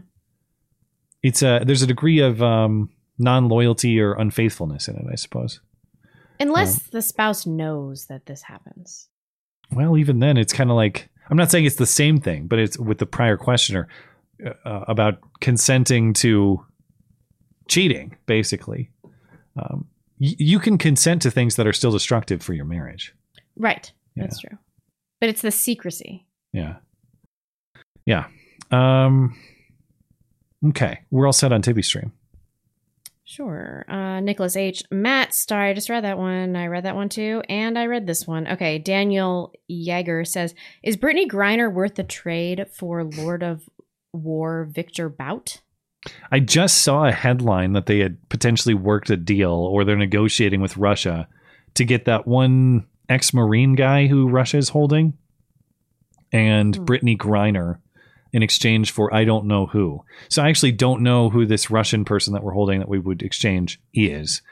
Is there any deal that is worth getting Brittney Griner back for? That sounds like punishment to me. But as we talked about Yeah, before, I guess we kind of have to. yeah, on principle, we have to stick up for our people abroad, even if they are uh, America hating, commie, freakishly tall lesbians. I guess we have to do it. I mean, you do. black Yeah, you do. magic. I'd like to take rhymes with. Sh- Too sketchy. I can't read this, yo. These All right. people are currently busy at work redefining the term recession because the left is in charge. I can read that. Well, it's, it does seem like there's a lot of that going on. I yeah. can't believe that Hillbilly Deluxe. someone Um, I've mentioned this before. So Watch much, the Born like, and Raised Outdoors their channel on. YouTube for elk hunting info. Wait, wait, wait, back up. I I ran over you with the hate in your heart sounder. Oh, sorry. um, I've mentioned this before. Watch the Born and Raised Outdoors channel on YouTube for elk hunting info. Ah, yeah. These guys are the real deal and have a lot of good info. Okay. Yeah. Um, maybe I should. There's probably some prep work I should do ahead of time just to know exactly what to expect. Um, uh, and you know, I'm fairly serious about it. So I think this may happen in September. The only downside is I think I'll have to take potentially up to, like, I'll have to probably take three days during the week off, which you know, three or four days might impact my video making schedule. But I think this is a worthwhile thing to do in terms of skill and like it's a it's Yeah. a worthy bit of time away. Uh, it's not just like pure waste of time stuff. But sometimes you need to waste a little time. Uh, Chief Sling and Beef. Yeah, but Thanks for defending us, big dicked truck drivers blonde. You're welcome. Uh, Crimson Raven. yeah. Truly, I say to you, all sins will be forgiven, the children of man, and whatever blasphemies they utter. But whoever blasphemies against the Holy Spirit never has forgiveness, but is guilty of an eternal sin. But but we don't know what that means. Hmm. God, God, we don't know. Yeah. And, uh, now this is an even bigger mystery to me. How can you So- blaspheme without even knowing that you're doing it, right? Hmm. Um, Hillbilly Deluxe.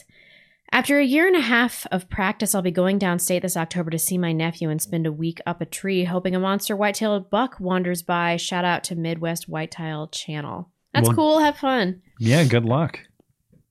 Um, Marla Moncrief says, I'm a longtime fan and I turned 36 tomorrow. Could you two give me a birthday shout out? Thanks, guys, and keep up the great work. Birthday shout out. Happy birthday, Marlon. Thank you for uh, tuning in and supporting the show. Thank you. Bridge burner. Blonde is right about electric cars. China owns all the rare minerals needed to make the batteries, and when analyzing what's needed to make them, they are not more green either. It's all a scam. I didn't say any of that. To Hmm. be fair, I just said It's just that if you drive one, you're gay. Yeah, that's not an argument, but here we go. I'm a psychopath. Oh, Is crap. it true that we like you can't get the minerals anywhere else? It's just we have, as far as we know, I they don't have- exist elsewhere. I know nothing about them. Like nothing. I the only opinion I can form is that you're lame if you drive one, and I don't even know why. Hmm. Um, I'm a psychopath. Oh crap! I think potatoes might be dying. CNN has Hunter in all three top headlines on their website. Because true? honestly, what else has changed? Is Hunter really any more guilty of malfeasance than in the past? Yeah, what the hell? CNN.com homepage right now. The dysfunctional world of Hunter Biden's finances. Interesting. Hmm. They might be going for Joe because he's deteriorating anyway. Um, freaking sweet taco. Bring back Harambe outro, please. I think it's gone forever. I'm sorry. Uh, yeah. The, the, well, that's the 2016 reference. It's the guy who made the cover of "Here Without You" by Three Doors Down, but "Here Without right. Harambe." Without Harambe. Yeah, yeah. We did that for the right. summer of 2016. Summer love. Yeah. 2016. The real. so It was such a fun year. It really was. Uh, everything seemed so much more. Uh, I don't know, just just- Hopeful? yeah, hopeful, optimistic. I remember the stream after Trump was elected. We had uh, Owen Schroyer, uh, who's I, I think he's still with Infowars, right? I haven't I haven't talked with Owen for a little while, um, and it was just it- yeah, it was a lot of fun. Uh, and um, try not to lose optimism entirely. Of course, optimism for me is entirely is is totally different. Optimism for me doesn't come from politics for its own sake, as it might have at the time. Optimism for me is about family now, and it's about uh, That's true. providing a future and all of those things. And So it's- babies. it's Yeah. different. It's not the same sort of hope and optimism that I used to have, but we were carefree back then. We Yeah. didn't have any responsibilities. yeah. Okay, somebody in the live chat said, Blasphemy against the Holy Spirit just means believing you cannot be forgiven. So the one unforgivable sin is believing God cannot forgive you. What if ah. you did believe that, but you came around? Yeah, there's Are- there's got to be a that strikes me as something of a, a paradox because right. So you're saying you believed that once, which is unforgivable, but then by believing you obtained forgiveness. Can you do that? Or but just that makes it not unforgivable. Makes it forgivable. That's shitty too, because only a person that's in like the depths of despair in their life and they have no hope and no self esteem is going to believe that they're truly unforgivable. Hmm. And that's the person we're going to punish eternally? That seems shitty. Hmm. Maybe I don't understand this. Dangerous Spaces. We're getting spam from one of those pathetic porn bots called Love Chat. Wonder if that's Love Chat for Matt that's promised every week. I know. We get that every week.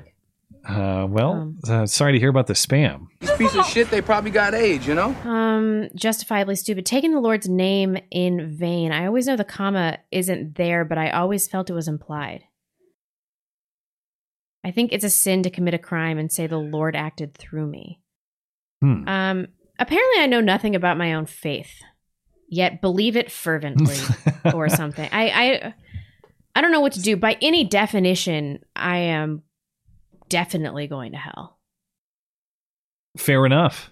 I I don't know if I'll see you there or not, but uh, I mean, I guess I'm gonna have to go talk to my Nigerian priest, and I'll just talk to him. He won't understand a word I'm saying, and then he'll tell me something I don't understand about how I can repent, and um, then I'll be forgiven or something. Like, I guess so.